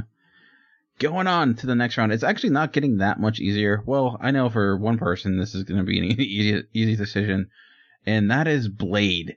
Wesley Snipes, the character that kind of really brought in comic book movies in the late 90s, going up against, I guess, another sports person in a way, and that is Stone Cold Steve Austin. Chuck, I'm going to start with you here because I know you're a huge Blade fan, but who you going with, Blade or Stone Cold? Whew. It's hard to go against Stone Cold. He's definitely a badass guy. One of the most badass wrestlers. Probably put him right up there with The Rock and uh, Hulk Hogan and some of those classic wrestlers. But honestly, how can I go against Blade? One of my favorite characters. Uh, just his whole trilogy of movies just personifies badass. The the way that Snipes played it, particularly too. I think maybe maybe if someone else had played it, maybe I would be picking Blade. But really, really pleased with the way Snipes portrayed Blade. It's just he's always a guy that's in control, even when the odds are stacked against him. So I'm going Blade. All right, we got one vote, Blade. Greg, where are you going? I I just want to throw a little fun fact out there from the the Del, Del Toro book that I'm reading. Del Toro made Blade 2 just so he can make Hellboy. I thought that was an interesting little fact. Del Toro also liked one of uh, Chuck's favorite lines from uh, the Blade franchises of why all these motherfuckers they gotta ice- ice skate uphill. It something to that effect. Yeah, classic. Stone Cold Steve Austin is kind of your hillbilly wrestler type with his skulls, rattlesnakes, beer all over the place. Doesn't drink the right Amplify your career through training and development solutions specifically designed for federal government professionals. From courses to help you attain or retain certification, to individualized coaching services, to programs that hone your leadership skills and business acumen, Management Concepts optimizes your professional development. Online, in person, individually, or groups, it's training that's measurably better. Learn more at managementconcepts.com. That's managementconcepts.com. It is Ryan here, and I have a question for you. What do you do when you win? Like, are you a fist pumper? A woohooer, a hand clapper, a high fiver. I kind of like the high five, but if you want to hone in on those winning moves, check out Chumba Casino. At ChumbaCasino.com, choose from hundreds of social casino style games for your chance to redeem serious cash prizes. There are new game releases weekly, plus free daily bonuses. So don't wait. Start having the most fun ever at ChumbaCasino.com. No purchase necessary. VGW Group. Void were prohibited by law. See terms and conditions. 18 plus. beer though, that kind of takes away points on him. and I believe at one point he was like, wasn't he playing some kind of, he had like blonde hair and it was like fashion model type of wrestler type of dude. Yeah, I used to be like I get it was like the blondes of, of Hollywood or something like yeah, that. With, uh, so that kind of takes away points with from, um, yeah, from Stone Cold a little bit. I just gotta go with, with Blade. he's half man, half half vampire. He's got he's got the powers of a vampire, which is pretty badass, and he's not the sparkling kind. he's got awesome weapons. He's got none of the weaknesses of an actual vampire, so I I, I got to go with Blade. All right. So we got two votes for for Blade, and I'm not going to make it a clean sweep. I'm actually going to vote for Stone Cold. Blade, badass, no doubt, but Stone Cold Steve Austin did what so many in the world dream of, and he became famous by beating the crap out of his boss.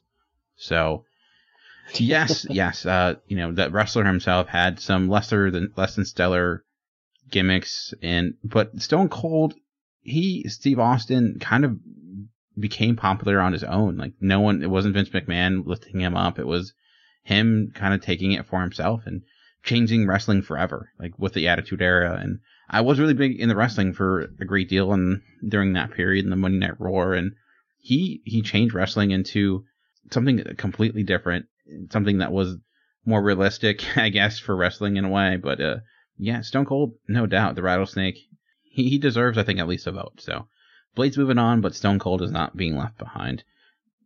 Moving on to the next round, and this is another one where I'm going to have to fight for my guy though it's going to be hard.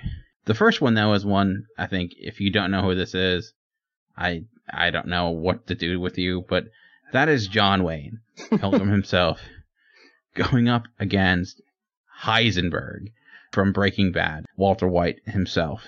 And John Wayne is a legend. Made more movies than I think anyone else in history. But Heisenberg Heisenberg made Tidy Whitey's badass. Heisenberg was a teacher that took over a drug ring in, in, in New Mexico. He's got head head to head with drug cartels in Mexico and come out on top. He's gone against the DEA. He's done pretty much all you could do, all while being a teacher, or you can just be, you know, just using his intelligence and c- cooking a math into something no one has seen before. Heisenberg is that anti-hero. He is the new next generation's anti-hero. And I, I gotta go, I gotta go with Heisenberg. John Wayne, he's a legend. He will go down as one of the biggest and best movie stars of all time. But when it comes to levels of badassdom, my vote goes with Walter White. I know you guys have not seen Breaking Bad, so I have an idea where this is going, but who knows? Maybe, you know, the surprises will continue. Chuck, we'll, we'll go on to you next. Who you voting with, Heisenberg or John Wayne. Well, I haven't I haven't seen much of Heisenberg like you mentioned. From what I have seen like in the previews and stuff and like the stuff you just talked about, it does sound like he's a really badass character for being kind of just a regular guy. I think he was a teacher at some point, right? Yep, he started off as a science teacher. Yeah, which is pretty incredible when you think about it. Honestly though, John Wayne for me is just one of those guys that I really see as part of that definition of badass. I think I looked up at some point he was he starred in like 172 movies or something crazy like that. I think he for the longest time was just uh just that tough guy that everyone wanted to emulate. And you make a good argument, Dan, but I, I think I'll have to go go with my guy John Wayne here. No worries. I, I can't I can't blame you. So we got one vote Heisenberg, one vote John Wayne. Greg, you're again the deciding factor. Who are you going with? It's more of the deciding factor last week. I really do enjoy your your arguments, Dan. And and John Wayne does have a couple uh, dents uh, against himself. His actual name is is kind of girly. I forget exactly what his his real name is supposed to be. Marion Morrison. Thank you, Chuck. I knew you would know that. but one of the, the interesting things about John Wayne is he actually got another badass uh, Western star in there, and that would be uh, he got the role of Marshal Matt Dillon going. Um, he he actually re- recommended the man for that job, and that TV show has gone on to be one of the longest running TV shows in history uh, and that's uh, Gunsmoke. And and for that, and I kind of just convinced myself to go. I, I was going to vote Heisenberg, but then I just convinced my own self. Uh, I, am going to go for uh, John Wayne. Apparently, like you like your own arguments as well. So John Wayne is moving on Can't blame you. It's hard to beat John Wayne. The guy is is a legend. So, all right. Next up, this this again on physical stature, kind of a mismatch. But again, this is levels of badassdom. This is not who wins in a fight. So it's really anyone's game. Starting off, we have Hit Girl from Kick Ass going up against Megatron. I don't know if that was robotic enough or whatnot, but Just add a I thought it filter on later. uh, Prime. so who is the bigger badass, Hit Girl or Megatron? I'm going to start with this one. And like I said, this is bigger badass. Is not who wins in a fight. And I think Hit, Hit is a bigger badass. For one, Megatron goes against Optimus Prime, and Optimus Prime's greatest superpower is dying. The guy is just great at getting killed. uh, Hicker, on the other hand, she takes out the mob. She takes out people that are four or five times bigger than her. She lets her dad shoot her in the chest and gets up just to see how it feels. I mean, this girl is barely a teenager, not even a teenager, and she's already a badass. So, and if you look at the, though I, I think, uh, Transformers fans will hate me for quoting, looking at the movies, but if you look at the, the movies, Megatron gets tricked by whoever the Meg, uh, Megan Fox stand-in was in the third film. Some, you know, blonde swimsuit model Victoria's tricks Secret Megatron. supermodel. Whatever. I'm gonna go with Kick Ass. Uh, uh, sorry, not Kick Ass. Hit Girl is the bigger badass. Uh, Chuck, what say you? Who do you think is the bigger badass? Well, I think, like you said, when you look at phys- physical stature, you're like, oh, it's a no-brainer. You know, Megatron, he's huge, he's badass, he's really bad, evil guy. I think when you look deeper, I think Hit, Hit Girl is definitely more badass. Just the, the stuff that she pulled off in the Kick-Ass movie, and I I don't believe that I've seen the second one. I'm not sure if it's better than the first or It's not. about about the same or I think I was really impressed with uh with Hit Girl and it was kind of like a kind of like a young female version of Batman, something like that. I don't know. Just uh I thought she was really badass in that, so gonna go with that. Greg, you making a clean sweep, or are you going with Megatron? Uh, I'm I'm I'm gonna make it a, a clean sweep and uh, not really say much more, so I won't sound like an idiot. All right, moving on to the next round. Not Sorry. the next round. This is the last last matchup for the first round on this side of the bracket, and we're talking about biggest badasses. I know some people are like, "Wait, you got to have him on that, right? You have to have that guy. You have to have him." And he he is the internet's biggest badass, and that is Chuck Norris going up against. This might be the most interesting uh, matchup of of the side, and of course that he is fighting the most interesting man in the world. So who is the bigger badass? Ch- uh, Greg, you ended last round, so we'll we'll begin with you here. Who you voting with? I, I I thought you were going with a, a different internet um sensation. I thought you were going with the uh overly uh, attentive girlfriend or or whatever her name is. but but Chuck Norris is pretty freaking badass.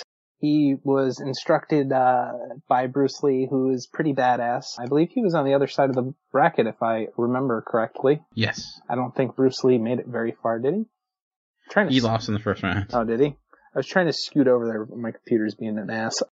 So he's got that going for him. He's got all these freaking awesome little things of when he does uh, push-ups, he doesn't push himself up, he pushes the world down. So he's got all those cool things going on for him. But then the other guy has all these really neat things about him. He speaks French with a Russian accent. That might be a bad idea for him at this point, but uh but he's he's got a bunch of interesting things going on that way. But I, I think Chuck Norris has more clever sayings and even may I may I say it uh, more interesting anecdotes about him. All right, we got one vote for Chuck Norris. Chuck, you going with Chuck, or you going with the most interesting man? Whose name is also Chuck. Listen, you got a guy named Chuck. That pretty much speaks for itself. That is very, very badass, I, I must say. I, I feel like, I don't know, maybe I'm wrong on this, maybe you guys will disagree with me, but I feel like the most interesting man in the world is kind of a wannabe Chuck Norris. Like, he, they come up with all these clever, funny sayings, and I feel like they're trying to match Chuck Norris and what he has accomplished in his career. And I just think Chuck Norris was more the original badass, like more so than the most interesting man in the world. Even back into some of his action movies and stuff in the 80s. So gotta go with uh, gotta go with my guy Chuck here, who shares the same name as me. and I'll make it a clean sweep. And I actually was going to comment on that as well, where I think the most interesting man in the world, yeah, he has his sayings, but he does seem like he is trying to steal Chuck Norris's thunder, uh, which I'm pretty sure that painting is being made as we speak of him trying to. um, but you know, Chuck Norris, even without without the sayings, without like the internet craze, he is he is a big badass in real life. Like you said, he made Lone Wolf McQuade. I mean, come on, in Delta Force. Anyways, that might be strikes against him, but Chuck Norris is moving on. So we're back up top to the top of the bracket, and I got to fight for my guy again. Though I don't know if I want to. Huh, this is tough because we have Wolverine going against Jack Bauer. This is really Ooh. hard. Wolverine, you know, adamantium skeleton, That's healing really factor. hard. That is the guy's claws. I mean, the, maybe the biggest badass mutant power in the world is his claws. It's just something about it. It's something like intimate about him, like tearing people apart with those claws. And he was a badass on the Saturday morning cartoon show. And he smoked, so I guess that makes him a badass. I don't know. But Jack Bauer, I think Jack Bauer is Wolverine without superpowers. He, his body can almost withstand just as much torture as that is Wolverine. Like I said, he does not quit. He saves the world. He was abducted by China, tortured, comes back, and then has to try to, in 24 hours, stop a nuclear explosion from happening. I mean, that, that to me is incredible. He, he's taken on all enemy shapes and sizes. And like I said, he, he's willing to break the rules, though Wolverine is too, and Wolverine is a samurai. And oh man, this is tough. But I'm gonna give it to Jack Bauer just because, like I said, I think he is Wolverine without superpowers, so that just gives him a slight edge in my book. Greg, what say you? You go going Wolverine? You go going Bauer? I I think I have to go Wolverine, or I'm gonna lose my membership card.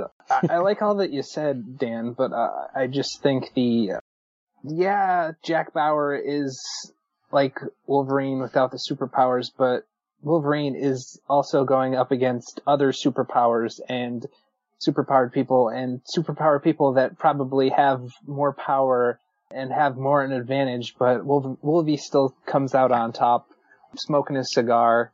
He's out in the, one of the coolest things, it, it's, I'm not sure if it really ups his badassness or not, but, uh, because it, from your argument of Jack Bauer is, is, has no powers, uh, Wolverine does, but, uh, Wolverine has fought a bear in the cold and won.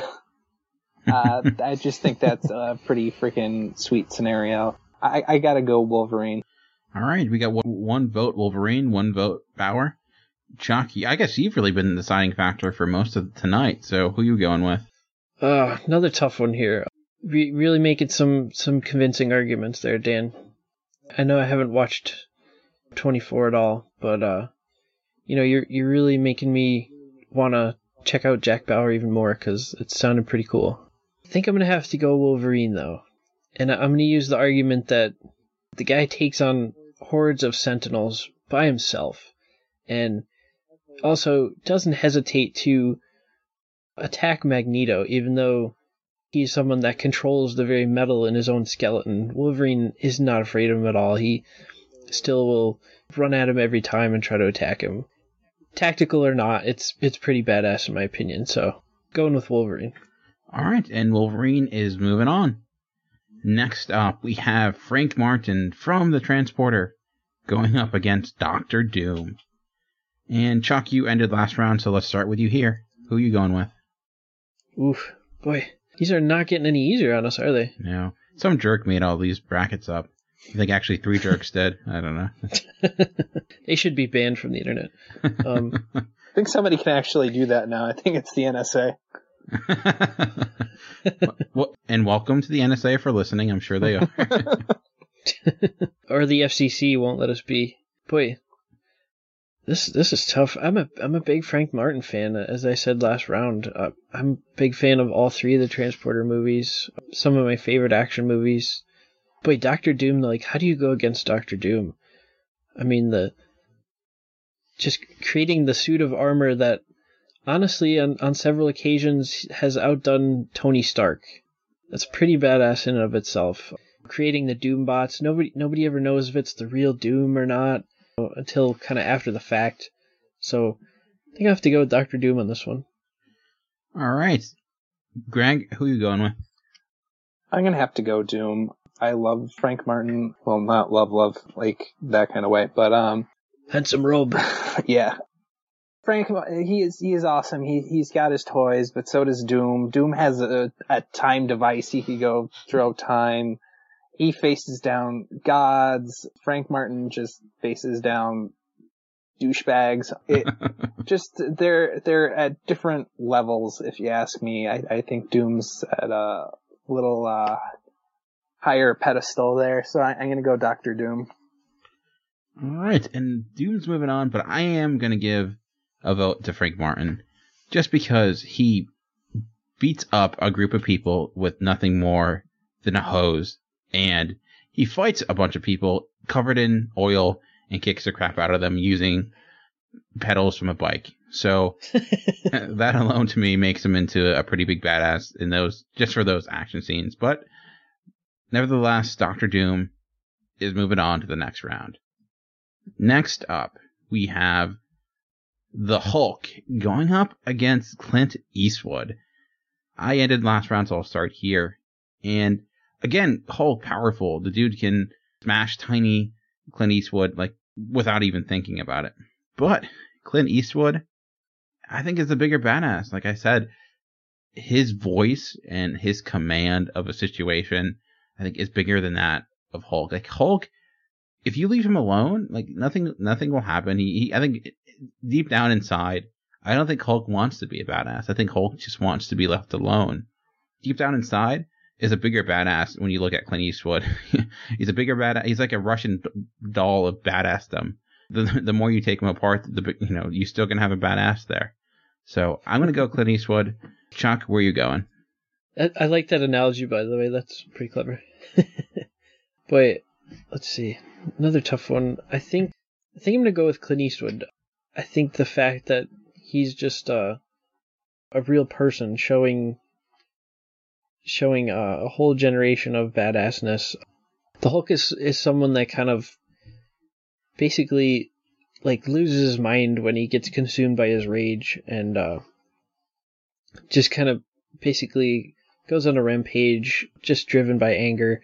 Really doesn't have any control over it, so to speak. I think uh, Clint Eastwood has that that confidence, that calm demeanor, where he always uh, feels like he's in control. So I'm gonna go with Clint Eastwood.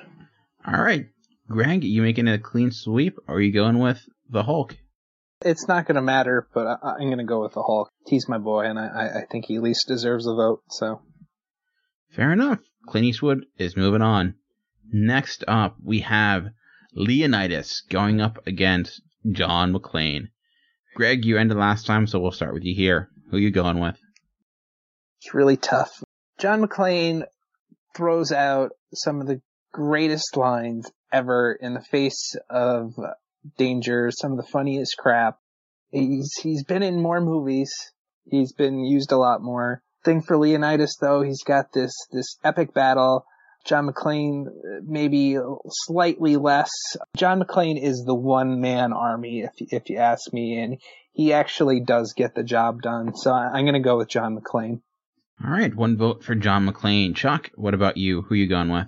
Yeah, I think I think I might have decided with Amplify your career through training and development solutions specifically designed for federal government professionals. From courses to help you attain or retain certification, to individualized coaching services, to programs that hone your leadership skills and business acumen, Management Concepts optimizes your professional development. Online, in person, individually, or groups, it's training that's measurably better. Learn more at managementconcepts.com. That's managementconcepts.com. Hello, it is Ryan, and I was on a flight the other day playing one of my favorite social spin slot games on chumbacasino.com. I looked over the person sitting next to me, and you know what they were doing? They were also playing Chumba Casino. Coincidence? I think not. Everybody's loving having fun with it. Chumba Casino is home to hundreds of casino style games that you can play for free anytime, anywhere, even at 30,000 feet. So sign up now at chumbacasino.com to claim your free welcome bonus. That's chumbacasino.com and live the Chumba life. No purchase necessary. VGW Group. Void were prohibited by law. See terms and conditions. 18 plus. John McClane on this one. I think Leonidas deserves some respect in his own right, but it's hard to quantify. But for me, it's just it's just sticking out to me more. John McClane just seems like more of a badass to me. All right, and I'll make it a clean sweep. I I agree. John McClane is a bigger badass. You know, Leonidas is a force. The dude is one of the best warriors of all time. But I think what makes John McClane a little bit bigger of a badass is the fact that, unlike Leonidas, who is not afraid, he is afraid, but he, he recognizes fear, but he goes in anyways. While Leonidas kind of just ignores it, stamps it out, and kind of just is like a machine in a way. So, because Mc- McClane is more of a human, I guess you'd say, I'm going to go with John McClane, at least in the first few movies, until like the fourth one when he becomes like a gigantic superhero. But that, that's notwithstanding. All right, going on to the next matchup, and these are not getting much easier. We have Han Solo fighting, uh, not fighting, but going up against Hellboy. Man, this is this is hard. Uh, you again, Hellboy, a demon. It's hard to get more badass than that. He's got the look. Uh, he's got, you know, he's got the powers. He's got the attitude. But Han Solo is is a legend. Think about the line, "I love you." I know. I mean, that to me is just one of the most badass lines in movie history. The guy is that he, when people think about like the anti-hero, Han Solo is often on the top of that list. So I, I gotta go Han Solo. Uh, Greg, where are you going with? Well, Han Solo may be a legend, but I think Hellboy is biblical. He is supposedly the the son of the devil who is the ultimate rebel, and so Hellboy is rebelling against that ultimate rebel. So I, I think that speaks volumes. There's just m- more badassness to him.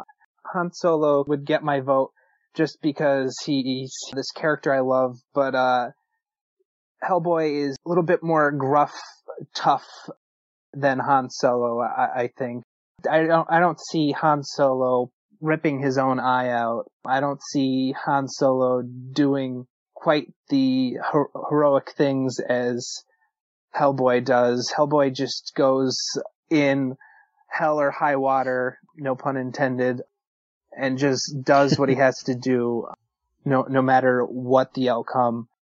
Plus, Hellboy has is as his friends are pretty freaking badass. He's got a girl that is is pretty much a pyro. She, she light on fire. He's got a fish for a friend, and he's he's got a homunculus, giant stone monster who really his only clothing is this giant doorknob that kind of goes over his junk. I, I just think there's more badass things uh, going on with Hellboy. I don't think Han Solo is is quite as badass, really. He's cool. I, I think the coolness factor Han Solo may edge out Hellboy, but I, I think Hellboy is more badass. Chuck, you are again tonight's deciding factor. Han Solo or Hellboy? Reoccurring theme here. You make some good points, Greg. I, Um, I, kn- I knew he wasn't going to make it past this round. I, knowing you two, I, he didn't have a chance on this round. I was surprised you made it past last round, so. We can go on to the I thi- next one. think- I'd like to finish though, please, if we could. no, the uh, for some reason the the thing that sticks out in my mind though for Han Solo, he shot Greedo. He shot first. He was the only one that shot. And George Lucas was so intimidated by Han Solo that he had to go in and edit the movie so that Greedo shot at the same time. I think that's pretty pretty badass right there. That uh maybe it was controversial that they edited but pretty pretty badass move by Han Solo. That whole scene there. So gonna ride the Han Solo train onto the next round. All right, Han Solo is moving on. Next up, we have Robert De Niro going up against Adrian Peterson. Again, random matchup, but that that's what makes it fun. Uh, Chuck, you ended last round, so I'll start you with you here. Who is the bigger badass? Whew, boy, this this is tough too. Wow. I know you said like De Niro kind of is, is a little more timid in in real life, something to that effect. I know I haven't seen much of him in real life. I've pretty much only seen him in his roles. I think for some reason Adrian Peterson's just sticking out in my mind. I think I'm gonna I think I'm gonna take him and push him into the next round, just for his uh superhuman like uh healing ability. so Adrian Peterson is, is certainly a beast, no doubt. But Robert De Niro, like I said, he, I think he has, he is timid in real life, but I think that timidness is is there because he realizes how big of a badass he is in real life. You know, he's not a big guy, he's not huge, he's not muscular, but he has a presence about him that is frightening at times when he wants it to be. Look at something like Fear, where he isn't a complete maniac, or in Taxi Driver. And yeah, those are roles, but he's the one making that role what it is. So I think that that ability to be such a frightening force when you're just, you know, kind of your your average looking person. I'm gonna give it. I'm gonna give it to De Niro, um, slightly, uh, but I think it might be in a losing effort. Uh, Greg, who are you going with? They're both real life people, and I think acting is is cool. He's played some badass characters, but I think Adrian Peterson is actually badass for coming back from such an injury, being able to do all that he can in uh, the NFL when quarterbacks are more valued at this point and kind of proving that stigma wrong a little bit that, that running backs are an essential part of football in, in this day and age. I, I think that's pretty badass. Plus, uh, I I did hear that Robert Robert De Niro is kind of uh, timid in real per, in real life, and I've I've kind of seen that from different clips uh, where he's gotten interviewed and stuff. And I believe on on Nerdist they have an interview with Billy Crystal, and Billy Crystal kind of talks about his uh his experience with Robert De Niro when they were kind of doing an interview together. And Billy Iffer uh, analyzed this and Billy Crystal's like, yeah, he he doesn't want to talk at all. He, um, so I, am gonna go with uh, Adrian Peterson, not because I, I love Adrian Peterson, but I, I think it the facts there just kind of make him the guy that that needs to move on. And Adrian Peterson is moving on. Greg, your boy's doing pretty good here. Yeah. Yeah. Man, think about think about who he, he took down already: De Niro and Darkseid. That's Darkseid was the more impressive one, I think, to be quite honest. I, Yeah, yeah. I agree. All right. Crazy. Moving on to the next round, and I guess this is more of Chuck's boy with Blade going up against John Wayne. Uh, Greg, you ended last round, so we'll start with you. You here. Who is a bigger badass, Blade or John Wayne? I don't really see anything in John Wayne's life that has really made him a badass other than he's portraying a whole bunch of different badasses. But, but once again, he's, he's a real life person. I don't think he could get as many bad things, badass things, uh, as Blade can in, in a fictional world. But the extreme amounts of badassness of cool tools, car, his mentor is even badass. I'm gonna go have to go with, uh, Blade. All right, one vote for Blade. Chuck, who you going with, John Wayne or Blade? Ooh, this is tough. Two of my uh, two of my favorite characters, kind of really pure, really guy characters, like tough guy characters. You know what? I think I think I'm gonna surprise everybody here. I'm gonna go John Wayne. Damn it! Um, I don't know if I'm I'm throwing everybody for a loop here. Probably. One thing about John Wayne that I seem to remember is, uh, I think from my grandfather telling me, it was some sort of difficulty that he had making the all those Western movies. I believe he was allergic to horses or something like that, or he couldn't ride horses, something like that. Which you think is kind of a staple of a Western movie, and he was really able to overcome those that major obstacle and, and still do all those great movies. And also, I, I just think this could be way off base, but I kind of get the idea that the Marlboro Man is like based on John Wayne. Just that tough guy image that people want to emulate. I feel like it's really based off of him. That could be totally false, but I'm gonna I'm gonna go with John Wayne. And woof, so it's down to me. One Blade, one John Wayne. I am deciding factor here. And I'm going to go with John Wayne. When you look up rugged, I think it's John Wayne. During his time, he was he was the action hero of that era for such a long period. He is that American ideal of what it is to be like a hero. He is just tough, takes no prisoners, is balls to the wall all the time. Uh, he might play play similar roles a great deal, but I think there's a certain attitude. You know, I think ever since John Wayne, the world has been trying to Hollywood has been trying to you know, make more John Wayne. So, and plus, I think John Wayne has a little bit more dimension to him than than Blade does. But on a, on a slight edge, I'm going to go with Wayne, and he's moving on to the next round. So, a little bit. This bracket is kind of shaping up a lot different than I expected going in. So, that's interesting. Moving on to the next matchup, we have Hit Girl from Kick Ass going up against Chuck Norris. Uh, I ended the last round, so I'll start with this one. I'm going to go with Hit Girl. The mouth on her alone, I think, makes her a bigger badass. Just the, what she says, I, I, guess, you know, it's a novelty. It's a little kid cursing, but I think it, it just, it's just so funny, and I think the performance makes it work. Even in the comics, it was well done, and we we talked about Michonne last week with a sword. Hit is just effective with all types of weapons, and again, I think she would take on Chuck Norris, and I think she might get the upper hand. Maybe. I mean, I, obviously Chuck Norris is a real person, but I'm, I'm going Hit Girl. Even with all Chuck Norris's internet memes and all that, I, I prefer I prefer Hit Girl. Chuck, where are you going? I'm going to ask something here. I'm going to ask for Greg to go first because I have no idea where I'm going on this, and I'd like to hear his argument. Well, I'm going to make it real easy on you, Chuck. I'm also going to go for Hit Girl. Uh, okay. um, Chuck Norris has like a, a whole bunch of, uh, I, I guess you would call them memes. Memes aren't actual real things. He's not actually doing all of those things. Uh, whereas his last round, where it was kind of like meme versus meme, that's an easy like.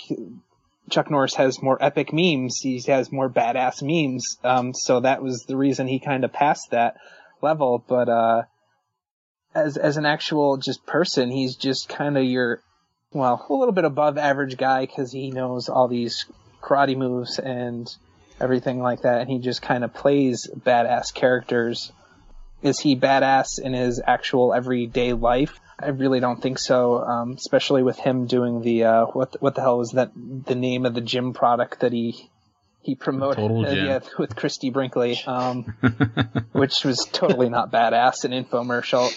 So I, I'm definitely gonna go have to go with Hit Girl, who's cursing, showing no fear, up against these guys that are just freaking way bigger than her, and she holds her own. So I, I'm gonna go with Hit Girl.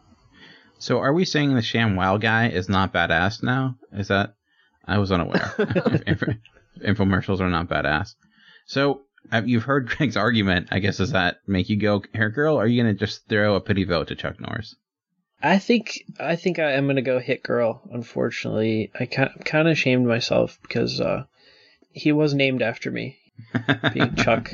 I think honestly, at the end of the day, it comes down to he has a lot of uh, great accomplishments as far as his martial arts, things like that. And I look at I look at a show like Walker Texas Ranger, which was a very interesting show, kind of entertaining, but I think for some reason it kind of takes it down a notch, maybe a little corny. I don't get that corny feeling from Hit Girl. To like agree with a lot of Greg Greg's points, I just I don't think she really has a corny aspect to her. She's she's just pretty badass for for a teenage girl like that. So Chuck Norris is going home. All right. Chuck Norris is out. That that might be the internet has just broken. So well, how are we gonna put this podcast up then? I don't know. Uh, uh, I don't know. Maybe the I don't know. Maybe the most interesting man in the world can fix it. He's got nothing else to do now. All right, back up to the top of the bracket, and things are getting it easier for us. And it starts off with this first matchup: Wolverine up against Doctor Doom, two comic book characters Ouch. going head to head. This is this is hard one, so I'm going to cheat, and I don't know where I'm going. So Chuck, I'm going to ask you where are you going. Chuck Norris, or not Chuck Norris. Chuck Norris has taken over the bracket, and he. uh, Hijacked He's it. coming back to haunt us. who are you going with, Wolverine or Doctor Doom? I'm going to pass it back to you, Dan. No, I'm kidding. But I'm Four the hours host. later. You can't do that. We're gonna pat- Oh, holy freaking crap, this is tough. You have uh, two of some of the toughest characters in all of Marvel, no doubt there. Wolverine is kind of like that John Wayne type guy. Like he, he strikes me as that. He's he's just a bad boy. He he protects the innocent, but he's gonna kind of do what he wants. He's not really gonna be pushed around by anybody. But I, I remember Greg making a good point in an earlier round about Doctor Doom kind of mastering magic as well as being a very accomplished scientist in himself. Boy, I'm, I'm kind of kind of ashamed to to go against Wolverine here, but that's the only argument coming to mind right now. So I'm I think I think I'm gonna go with Doctor Doom. All right, one vote Doom. Greg, you going with your boy? Or you going with Doctor Doom? I'm gonna go for Wolverine just because he had metal sucked out of the pores out of his body. That's pretty freaking Oh, yeah. badass. And he he survived that. Don't know. I don't remember how he did it, but he, he made it through. He's gone completely to just a feral beast and come back from that. That's pretty freaking badass. He lives out with wolves and shit. Doctor Doom's up in his hoity-toity castle, just chilling as the servants bring out his shit, um, or a Doombot, you know what I mean? Doctor Doom's got more toys and stuff, but I, I think Wolverine's a little bit rough and gruff and tough. Uh, all those uh, nice F word uh, ending in F's. So we got one Wolverine, one Doctor Doom.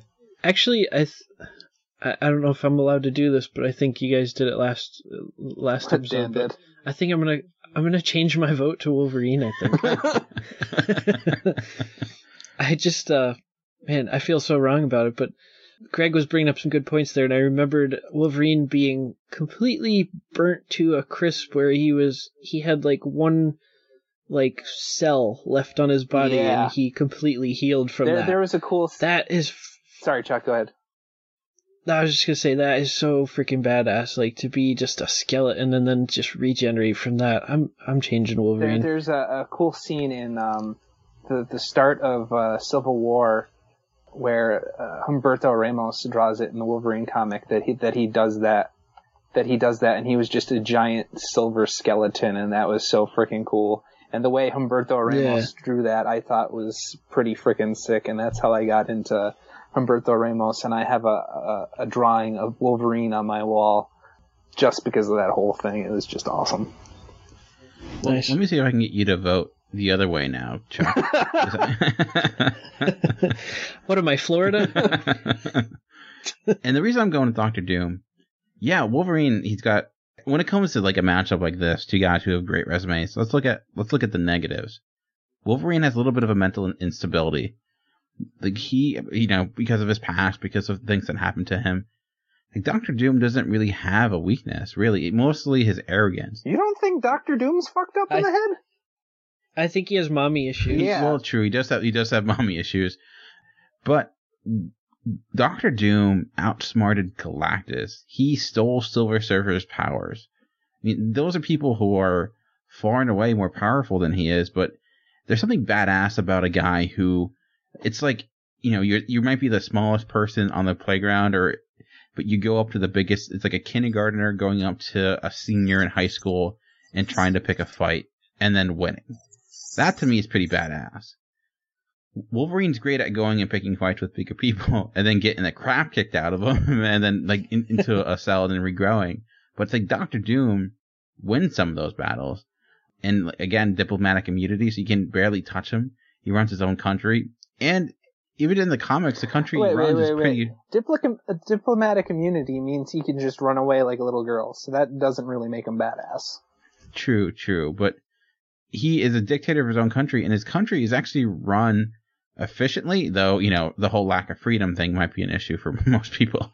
But I don't know, something about, I think Doctor Doom's just willingness to Amplify your career through training and development solutions specifically designed for federal government professionals. From courses to help you attain or retain certification, to individualized coaching services, to programs that hone your leadership skills and business acumen, Management Concepts optimizes your professional development. Online, in person, individually, or groups, it's training that's measurably better.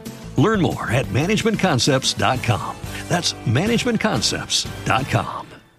Hello, it is Ryan, and I was on a flight the other day playing one of my favorite social spin slot games on chumbacasino.com. I looked over the person sitting next to me, and you know what they were doing?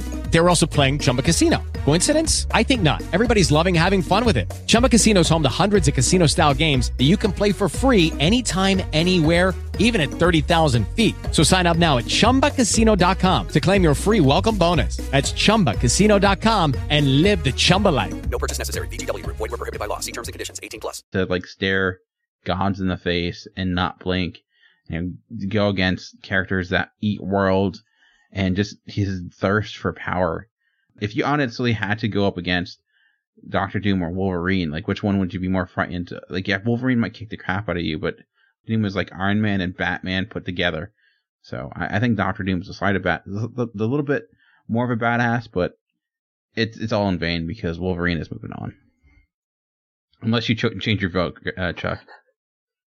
No, I'm I'm I'm sticking because I I think uh, I still think Wolverine would try to stab Galactus with his claws. true, true, true. he's, he's an I- even actually- bigger Sentinel. Actually, uh, didn't in Secret Wars didn't he try to do something like that? I, I can't like I don't remember. I could be. Well, there's something that he did that I'm saving for maybe the next round if I if I need it. I got a little tidbit in my back pocket, so All right. you, you guys might remember that. So. All right, moving on to the next matchup. We have Clint Eastwood taking on John McClane from Die Hard. Wow. Oof, I don't know where I want to go with this, and I'll start with me because I ended last round. And Clint Eastwood, similar to, to John Wayne, he's a legend. Like I said, he has an attitude. There's so many levels to him, but I guess I, I go towards those those badasses that have certain flaws, have ability to lose, like John McClane. Like he's just a dude in a bad situation that does the right thing and you know tries tries to save the day. His lines are incredible. He changed action movies forever. Think about how many action movies came after and tried to be John McClane. Speed, Cliffhanger. I mean, Olympus Has Fallen last year. We still have movies trying to steal that John McClane magic. So I mean, that's been a pretty badass feat to completely change a genre. So I, with a little bit of an edge, I'm going John McClane. Chuck, where you where you going? This is an awfully tough one as well. I I, I like your arguments. John McClane being in the the Die Hard movies and them really living up to their name because they're kind of dying hard. Like they're they're not going away. um, as we talked about in our uh, you know sequel, reboot, or destroy episode. I think I'm gonna have to agree with you. I'm gonna give the slight edge to you, John McClane. Uh, Greg, you making a sweep, or are you going Clint Eastwood? I, I think I'm going to make it a, a clean sweep because uh, I, I don't want to give Clint Eastwood a, a pity vote. I think he, he's a little bit above that. So uh, I'm going to just give uh, John McClane my vote and uh, just kind of move on. All right. Bow Moving my head in the- silence. going ahead to the next matchup.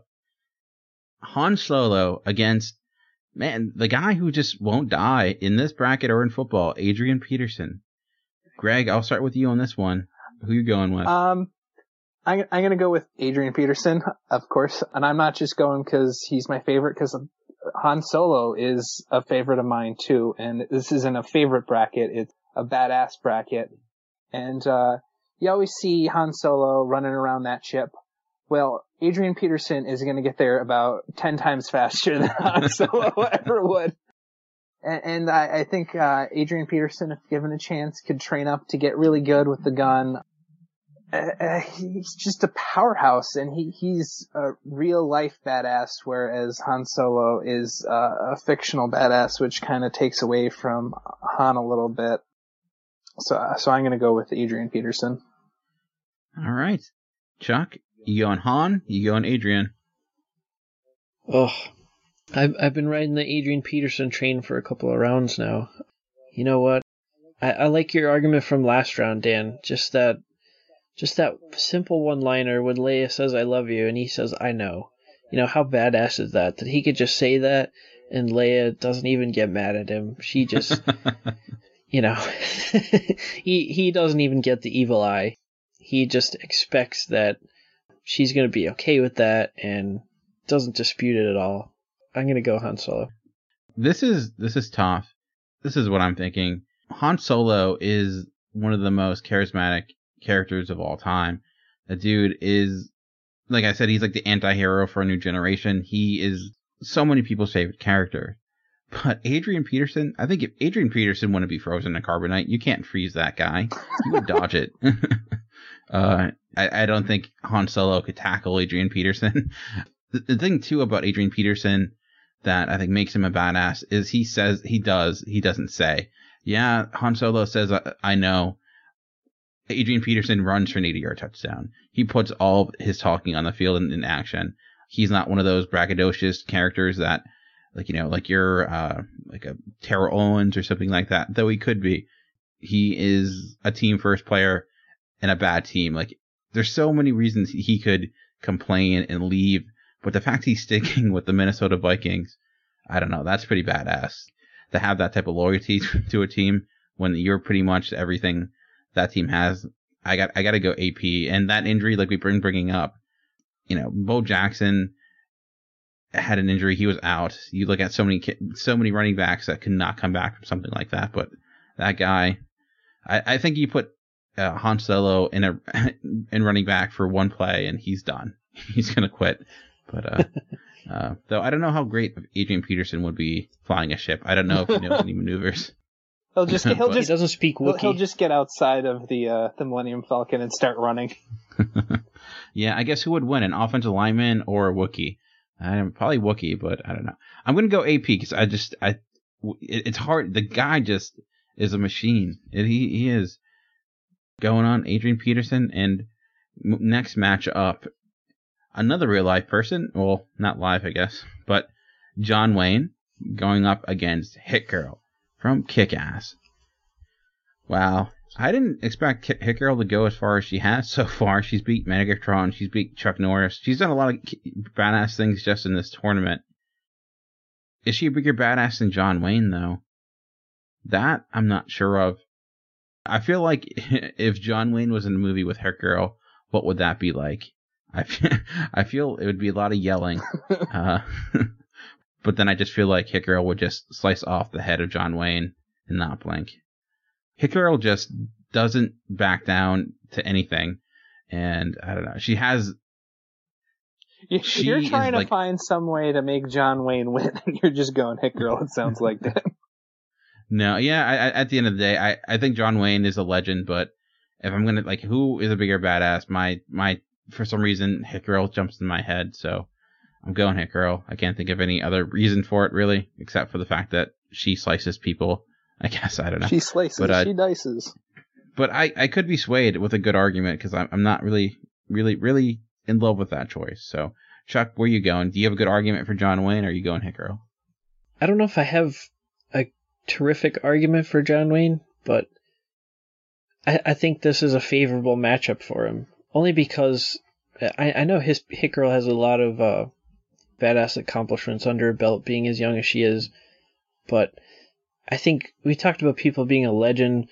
John Wayne is an icon, just something that people have looked up to for so so long. The the span of his career is so impressive, and I, I know I talked a lot about the westerns in the past few rounds, but I'd like to point out his uh, his war movies and his military movies, and just kind of conquering those two genres. I think that kind of takes his badassness to the next level as well. So, sticking with John Wayne here. Greg, where are you going? John Wayne is just an actor to play one of these parts. Parts that he has a whole bunch of great acting roles, but we're not basing it off the character he's played in those roles. We're basing it off the man himself. and if John Wayne wasn't an actor, he, he would just be like a blue collar, everyday worker from back in the day. He, he would be a, a, a badass average man. I, I kind of have the thing going in my head too, where I'm just like, uh, like you, Dan, where it's like, okay, I, I'm thinking badass. I'm just thinking hit girl more than John Wayne, the, the gentleman cowboy kind of I gotta go hit girl. I don't think I have a really great argument for it, but uh, I I just think she is she is more badass. Hit girl, surprising And- everybody. Hick, no, Hick Girl. Actually, you know what? The one thing that swayed me, Chuck, was when you said icon, and that's true. John Wayne is an icon, and I think Hick Girl is great, but there's a novelty aspect to her.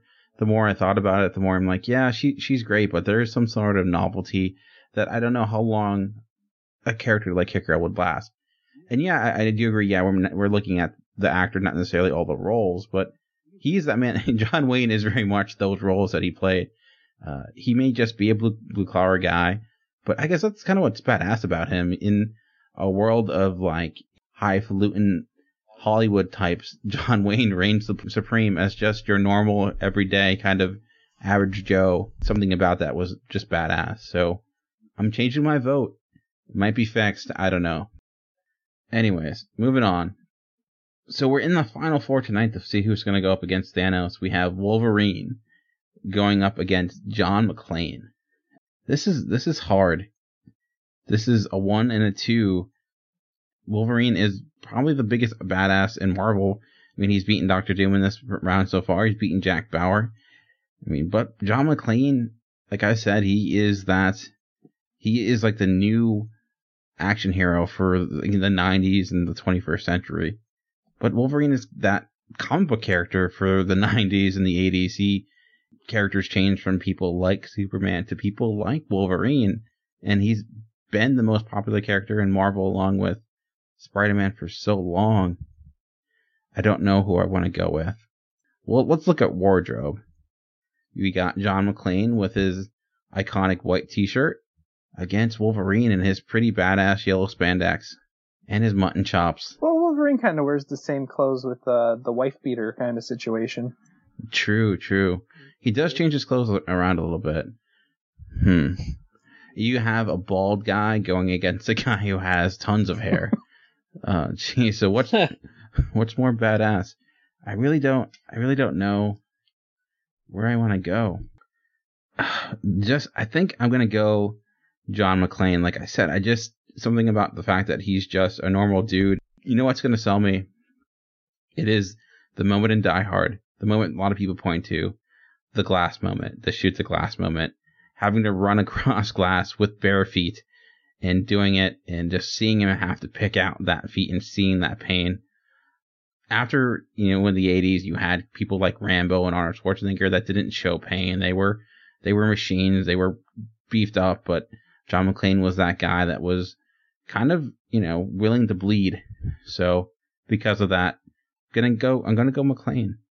Greg, where you going with Wolverine or John McClane? Well, the, the thing with your uh, glass uh, argument is Wolverine feels that pain all the time. He he does that. That's he true. has he has the healing he has the healing factor, but he he he does feel that pain whenever something like that happens, and he gets that a lot more than uh, John McClane does. Um, You, you, you do make a good point. uh, the the thing with John McClane though, he beat uh, Clint Eastwood in in the last round, if I, I remember correctly. And, You did. And they back in the day, they were thinking about doing a Wolverine movie, and they were thinking about putting in Clint Eastwood as Wolverine, and John McClane just beat Clint Eastwood. So does that mean that V sub V that uh then John McClane beats Wolverine? But if Clint Eastwood played Wolverine, would that have elevated Clint Eastwood above John McClane? I think we need to get some math equations out here and try to figure this guy out. Get a big uh, big chalkboard out I do not have a big enough degree to figure this out. with our degrees combined. I think the amount of pain that, that Wolverine goes through and that he's not just a fucked up mess at the end of the day just kind of makes him slightly nudge out John McClane. All right, uh, Chuck. Today you've been the deciding factor for a lot of these matchups, and that continues now. You going Wolverine? You going McClane? Pressure's on. Let's see. I do well under pressure, so don't flinch. Okay. I am I am actually going to go with Wolverine on this one. And my argument is from probably close to my favorite story of all time, which is Infinity Gauntlet. And it's that moment when all the heroes are trying to take down Thanos when he already has the gauntlet.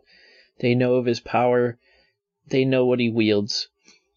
And you have Wolverine sneaking up behind him, leaps off of a rock, and plunges his six claws right through the chest of Thanos. Really, really super badass moment.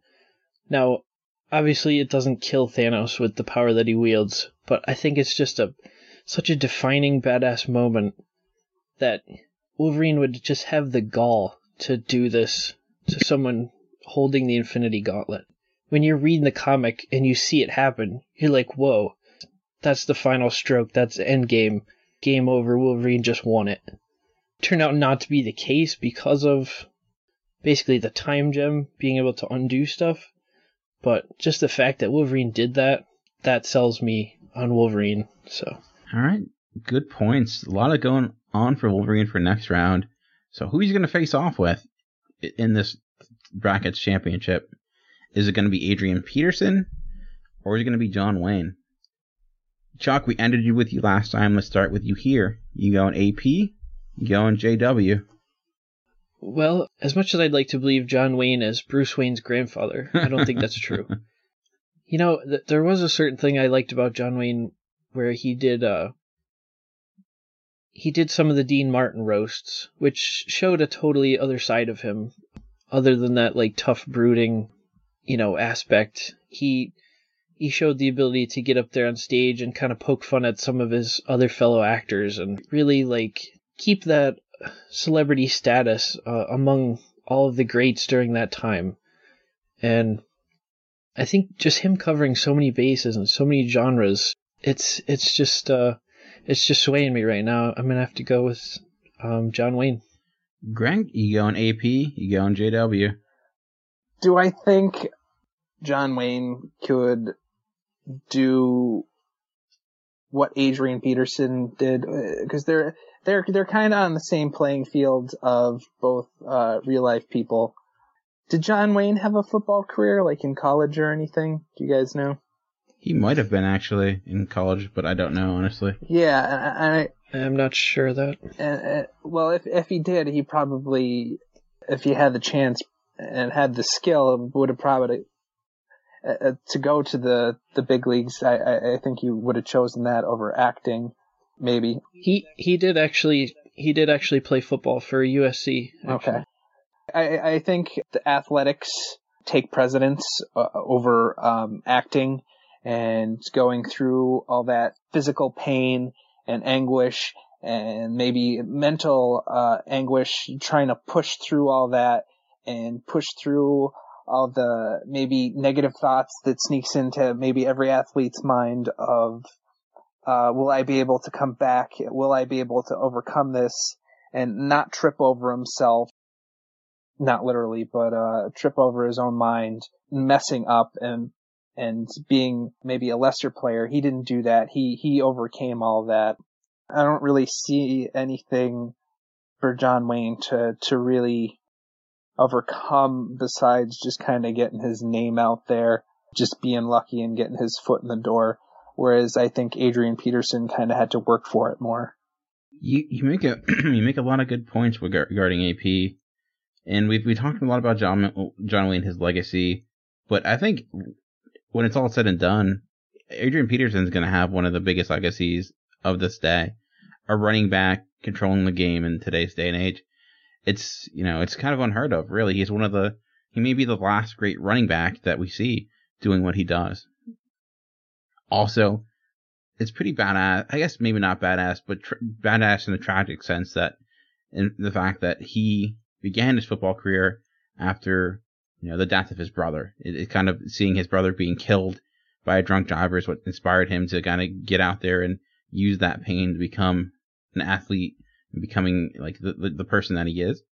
And like I said, it's one thing. John Wayne was he had a badass voice, he had a badass swagger walk, he he had all that, but AP is just badass through physical motion. He he looks like a badass, he acts like a badass, he runs like a badass, and he he just doesn't he just doesn't give up. There's something about that. Like so many people could have just stopped, but he he, he keeps going. He he is truly uh, to me Amplify your career through training and development solutions specifically designed for federal government professionals. From courses to help you attain or retain certification, to individualized coaching services, to programs that hone your leadership skills and business acumen, Management Concepts optimizes your professional development. Online, in person, individually, or groups, it's training that's measurably better. Learn more at managementconcepts.com. That's managementconcepts.com. Hello, it is Ryan, and we could all use an extra bright spot in our day, couldn't we? Just to make up for things like sitting in traffic, doing the dishes, counting your steps, you know, all the mundane stuff. That is why I'm such a big fan of Chumba Casino. Chumba Casino has all your favorite social casino style games that you can play for free anytime, anywhere with daily bonuses. That should brighten your day a little. Actually, a lot. So sign up now at chumbacasino.com. That's chumbacasino.com. No purchase necessary. VGW Group. Void were prohibited by law. See terms and conditions. 18 plus. like what you look for in sports today.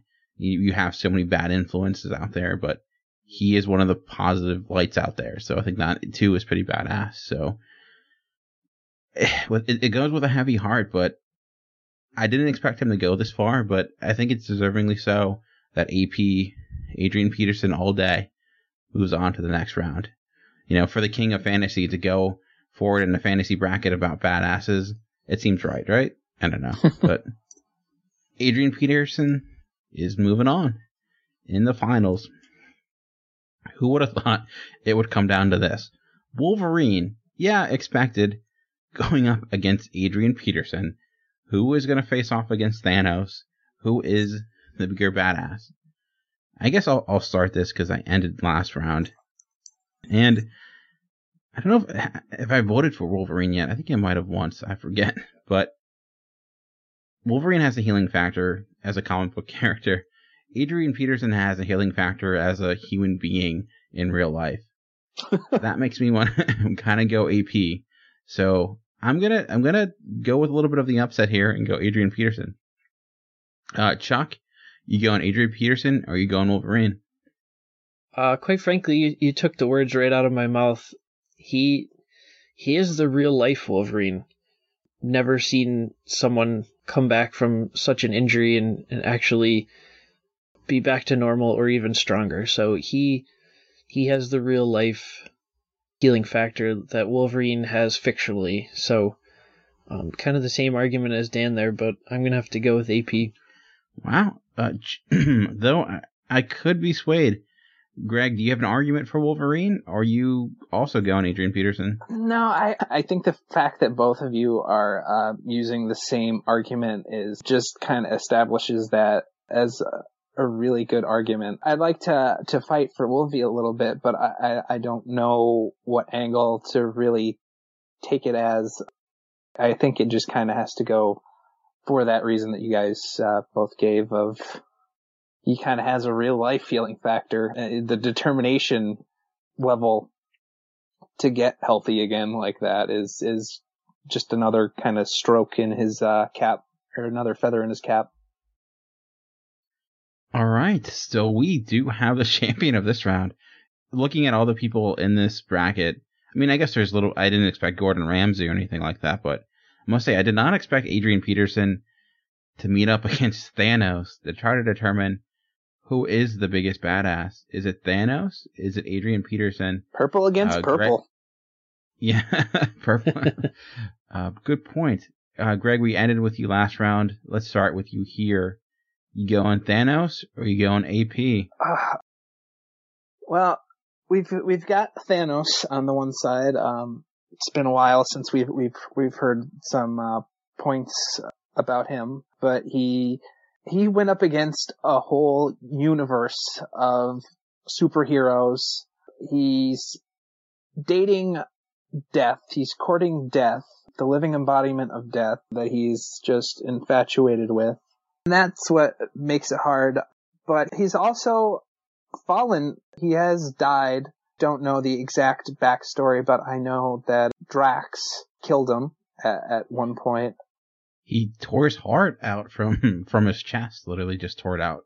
Something to consider, though. Would Thanos have let that happen so that he could be with death? Maybe. Never know.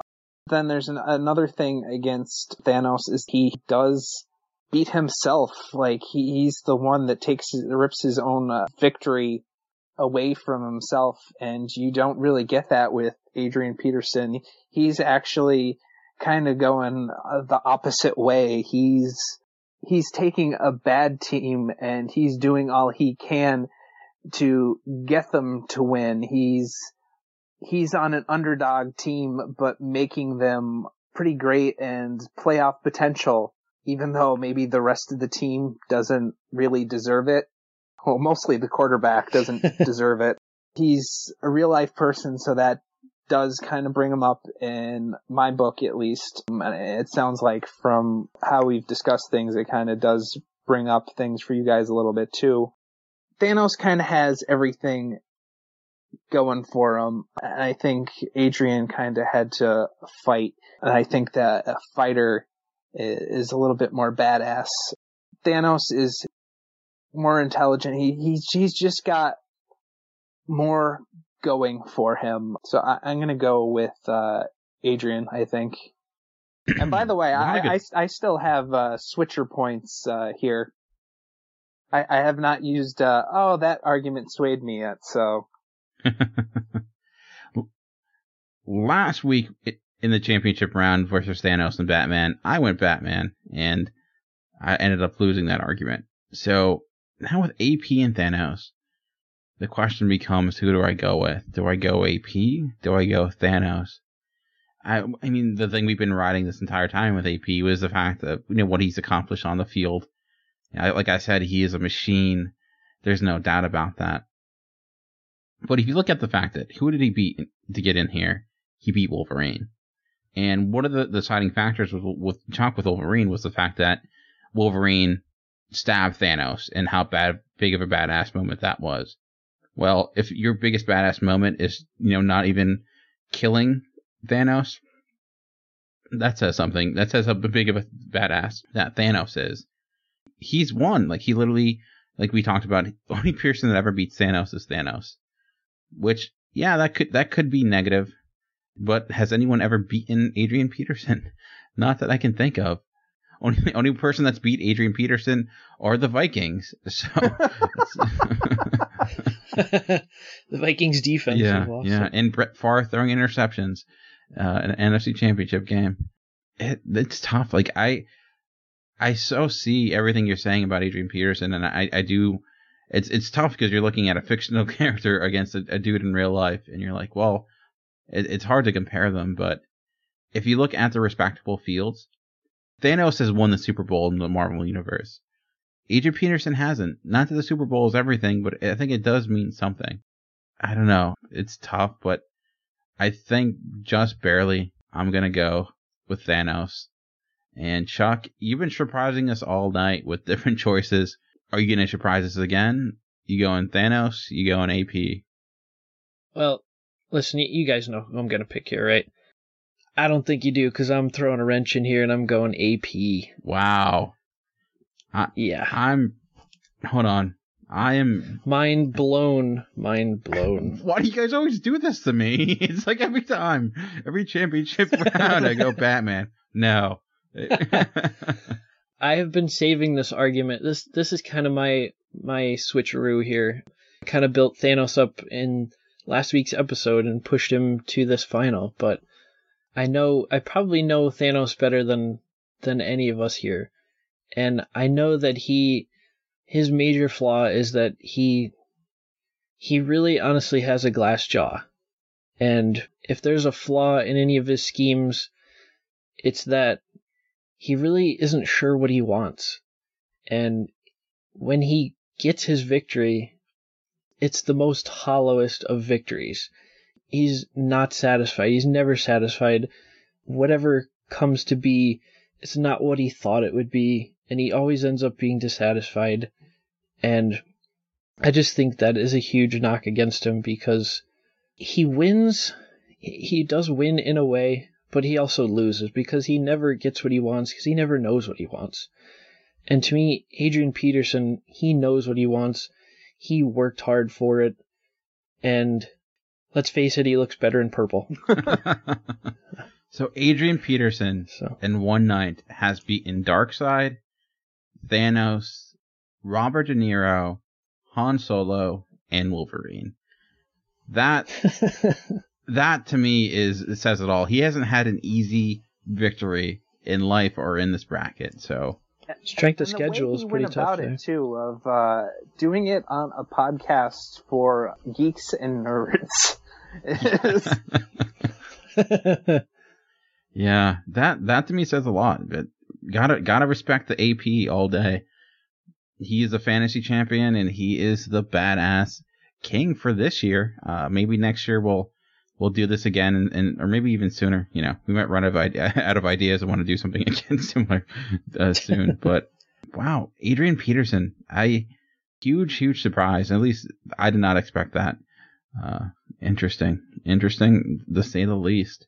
Any thoughts? Anything you want to say before we uh, move on to the the closing out this episode?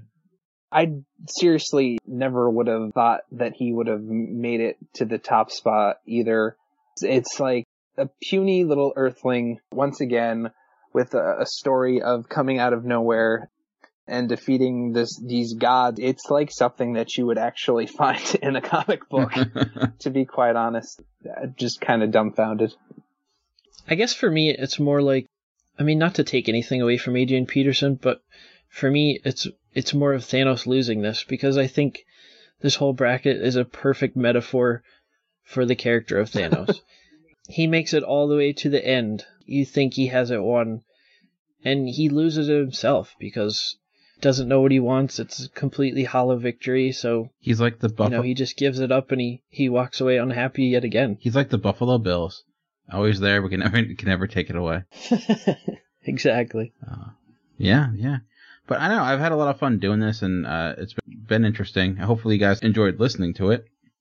I'm really, really curious at the reaction we're gonna get for this. I, I don't know. If people, get... we may lose all of our listeners. it's all in fun. It's all in all fun. twenty of them. Sur- surprisingly enough, this doesn't change anything. Uh, you know, it's not gonna. You know, this isn't gonna be written in the history books, at least for now. Maybe one day. We are not changing to a all sports uh, podcast. no, I don't know that much about sports.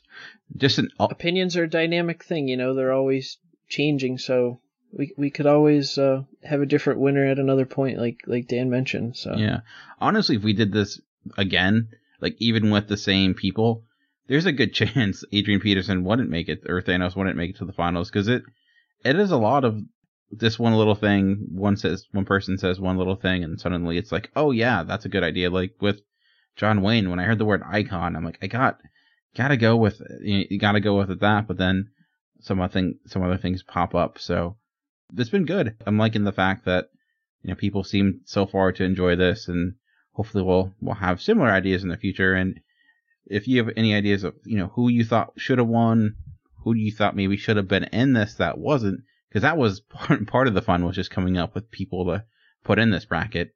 I think we started with 32, and then we're like, all right, we'll do a little bit more. All right, we're just gonna do 64 now. So it all worked out in the end, though. So, but before we bring this episode to a close, we always like to end each episode with a letter. And Greg, you are returning with a letter for this week. So why don't you let everybody else uh, out there know what it's about? Well, actually, it's it's somebody uh, that listens to these podcasts actually that I, am writing a letter to, and uh, I kind of kept this uh, under wraps uh, from you guys. I, I, don't think I told you guys beforehand who I'm writing to, but uh, is it Stan Lee? Does he listen? Oh, he totally listens. Um, he's he's very pissed at us that he didn't win the badass bracket, so he's no longer going to listen. But but here we go. Dear Dan, I have kept this hidden from you for years, but I'm madly in love with you. Will you have my child? Oh wait, sorry, sorry, wrong letter, wrong letter. Um, dear Dan, the three of us in recent years have not been able to hang out as much as we like. Life has gotten kind of in our way, and so has the miles. It isn't anyone's fault. It's just, it is what it is. In our separate lives, we discovered our own little things, but you found something you like to do. You got into the art of podcasting. Not only did you get to podcast, but you got to podcast about one of your favorite subjects, movies. You didn't stop there though. You came up with a grand idea. That idea was to start up a new podcast with your friends. You got us past the distance and took some time to get back to the old days that we, we love so much. So I just wanted to thank you for that. You got the gang back together. I personally wanted to thank you for the distraction. There's been a lot of stuff that has been getting me down, and the podcast is something great and positive to focus on and get me through the week. So thanks for that. Greg. P.S. We shall see you, see you and Carol soon. That Dan sounds like a good guy. It's a good guy. Maybe the biggest badass of them all. That was very nice, Greg. I, I, really do appreciate that. Though I'm not gonna lie, when you first started, I thought you were talking about the other Dan, uh, who, for those that don't know, uh, our other good friend Dan, who very busy life. Uh, hopefully, I don't know if he listens, but maybe he does. Yeah, I don't know where I was going with that, but anyways, but I thought he was writing to the other Dan, who was uh, another great friend of ours. Chuck and I were friends with him way back when, back in from grade school on. Really, it's been one of those things. Hopefully, but, uh, we could uh, get him on one of these one of these days. He's he's not the the biggest a nerd like us, but uh, he he's great fun to talk to.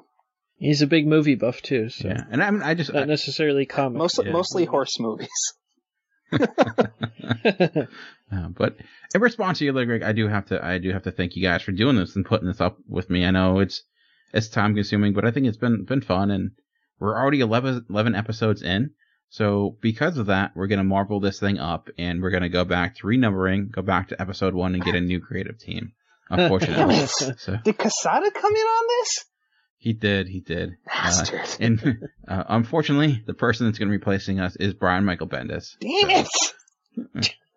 but uh, but in all seriousness, no, though this this has been fun so far, and I hope it's only a, a good sign of things to come. So I definitely second everything that Greg said. So very very well put, Greg. I couldn't agree more. No, if I changed my mind, never never mind. I'm, I'm using my my mind changed from the bracket over to now you want to use the switcheroo. oh wait, I You're, still have an extra one, so I change it back again. There we go. You're still good, Dan. Hellboy is actually the reason for this podcast.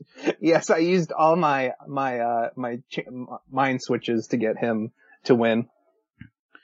But uh yeah, I think that that'll do it for us for this week. It's been fun. Let us know what you think of this whole badass bracket. You have any ideas and love to hear your feedback. It's been great seeing it so far. There's a lot of ways to get in contact with us. You can send us emails at geekcastradio, uh, feedback at geekcastradio.com. We're on Facebook. Just search Talking in Circles, CCRN, or on Twitter. Um, you can also get me on Twitter at Movie Revolt, or go to the episode post at geekcastradio.com. But we'd like to join and thank you all for listening us to this week, and we'll be back next week, same time, same channel. For now, this has been Chuck. This has been Greg or Adrian Peterson. And this has been Dan, just Dan. And we've been talking in circles. We'll see you next week. just Dan. I thought you were gonna go for the uh, same same uh, bat channel, uh, same bat station situation. Oh, that's good. Good point. Yeah. AP. 80. Does, did the Minnesota Vikings have a fight song? Uh, I, I haven't actually. I think it's game, just that. So. I think it's the Viking horn or whatever that they blow after the touchdown. Uh, uh, yeah, yeah. After that touchdown. Maybe that they get.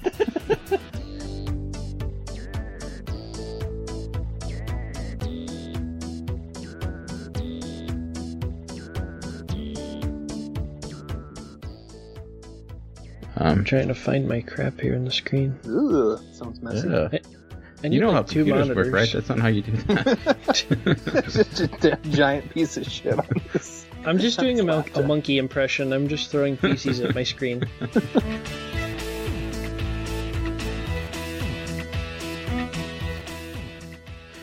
Greg, are you making a clean? Sl- wow, I can't say clean. Greg, are you making a clean sleep? Wow. I can't say- Second word. Fine. Switching Greg's the cleanest sleeper ever. uh, edit point. Uh,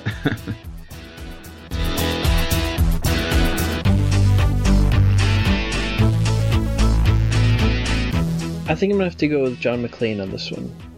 I just forgot who he was facing off against. Leonidas. For no other reason than that should he pass. Wow, I freaking totally blanked out there. Um, sorry.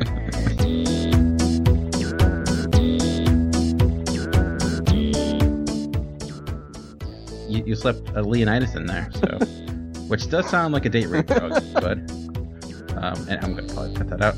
Um, uh, Chuck, who are you going with? That's for the Bear Grylls?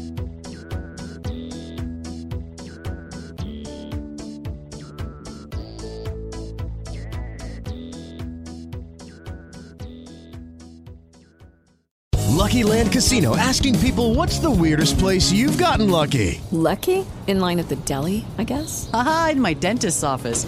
More than once, actually. Do I have to say? Yes, you do. In the car before my kids' PTA meeting. Really? Yes. Excuse me, what's the weirdest place you've gotten lucky? I never win and tell. Well, there you have it. You can get lucky anywhere playing at LuckyLandSlots.com. Play for free right now. Are you feeling lucky? No purchase necessary. Void where prohibited by law. 18 plus. Terms and conditions apply. See website for details.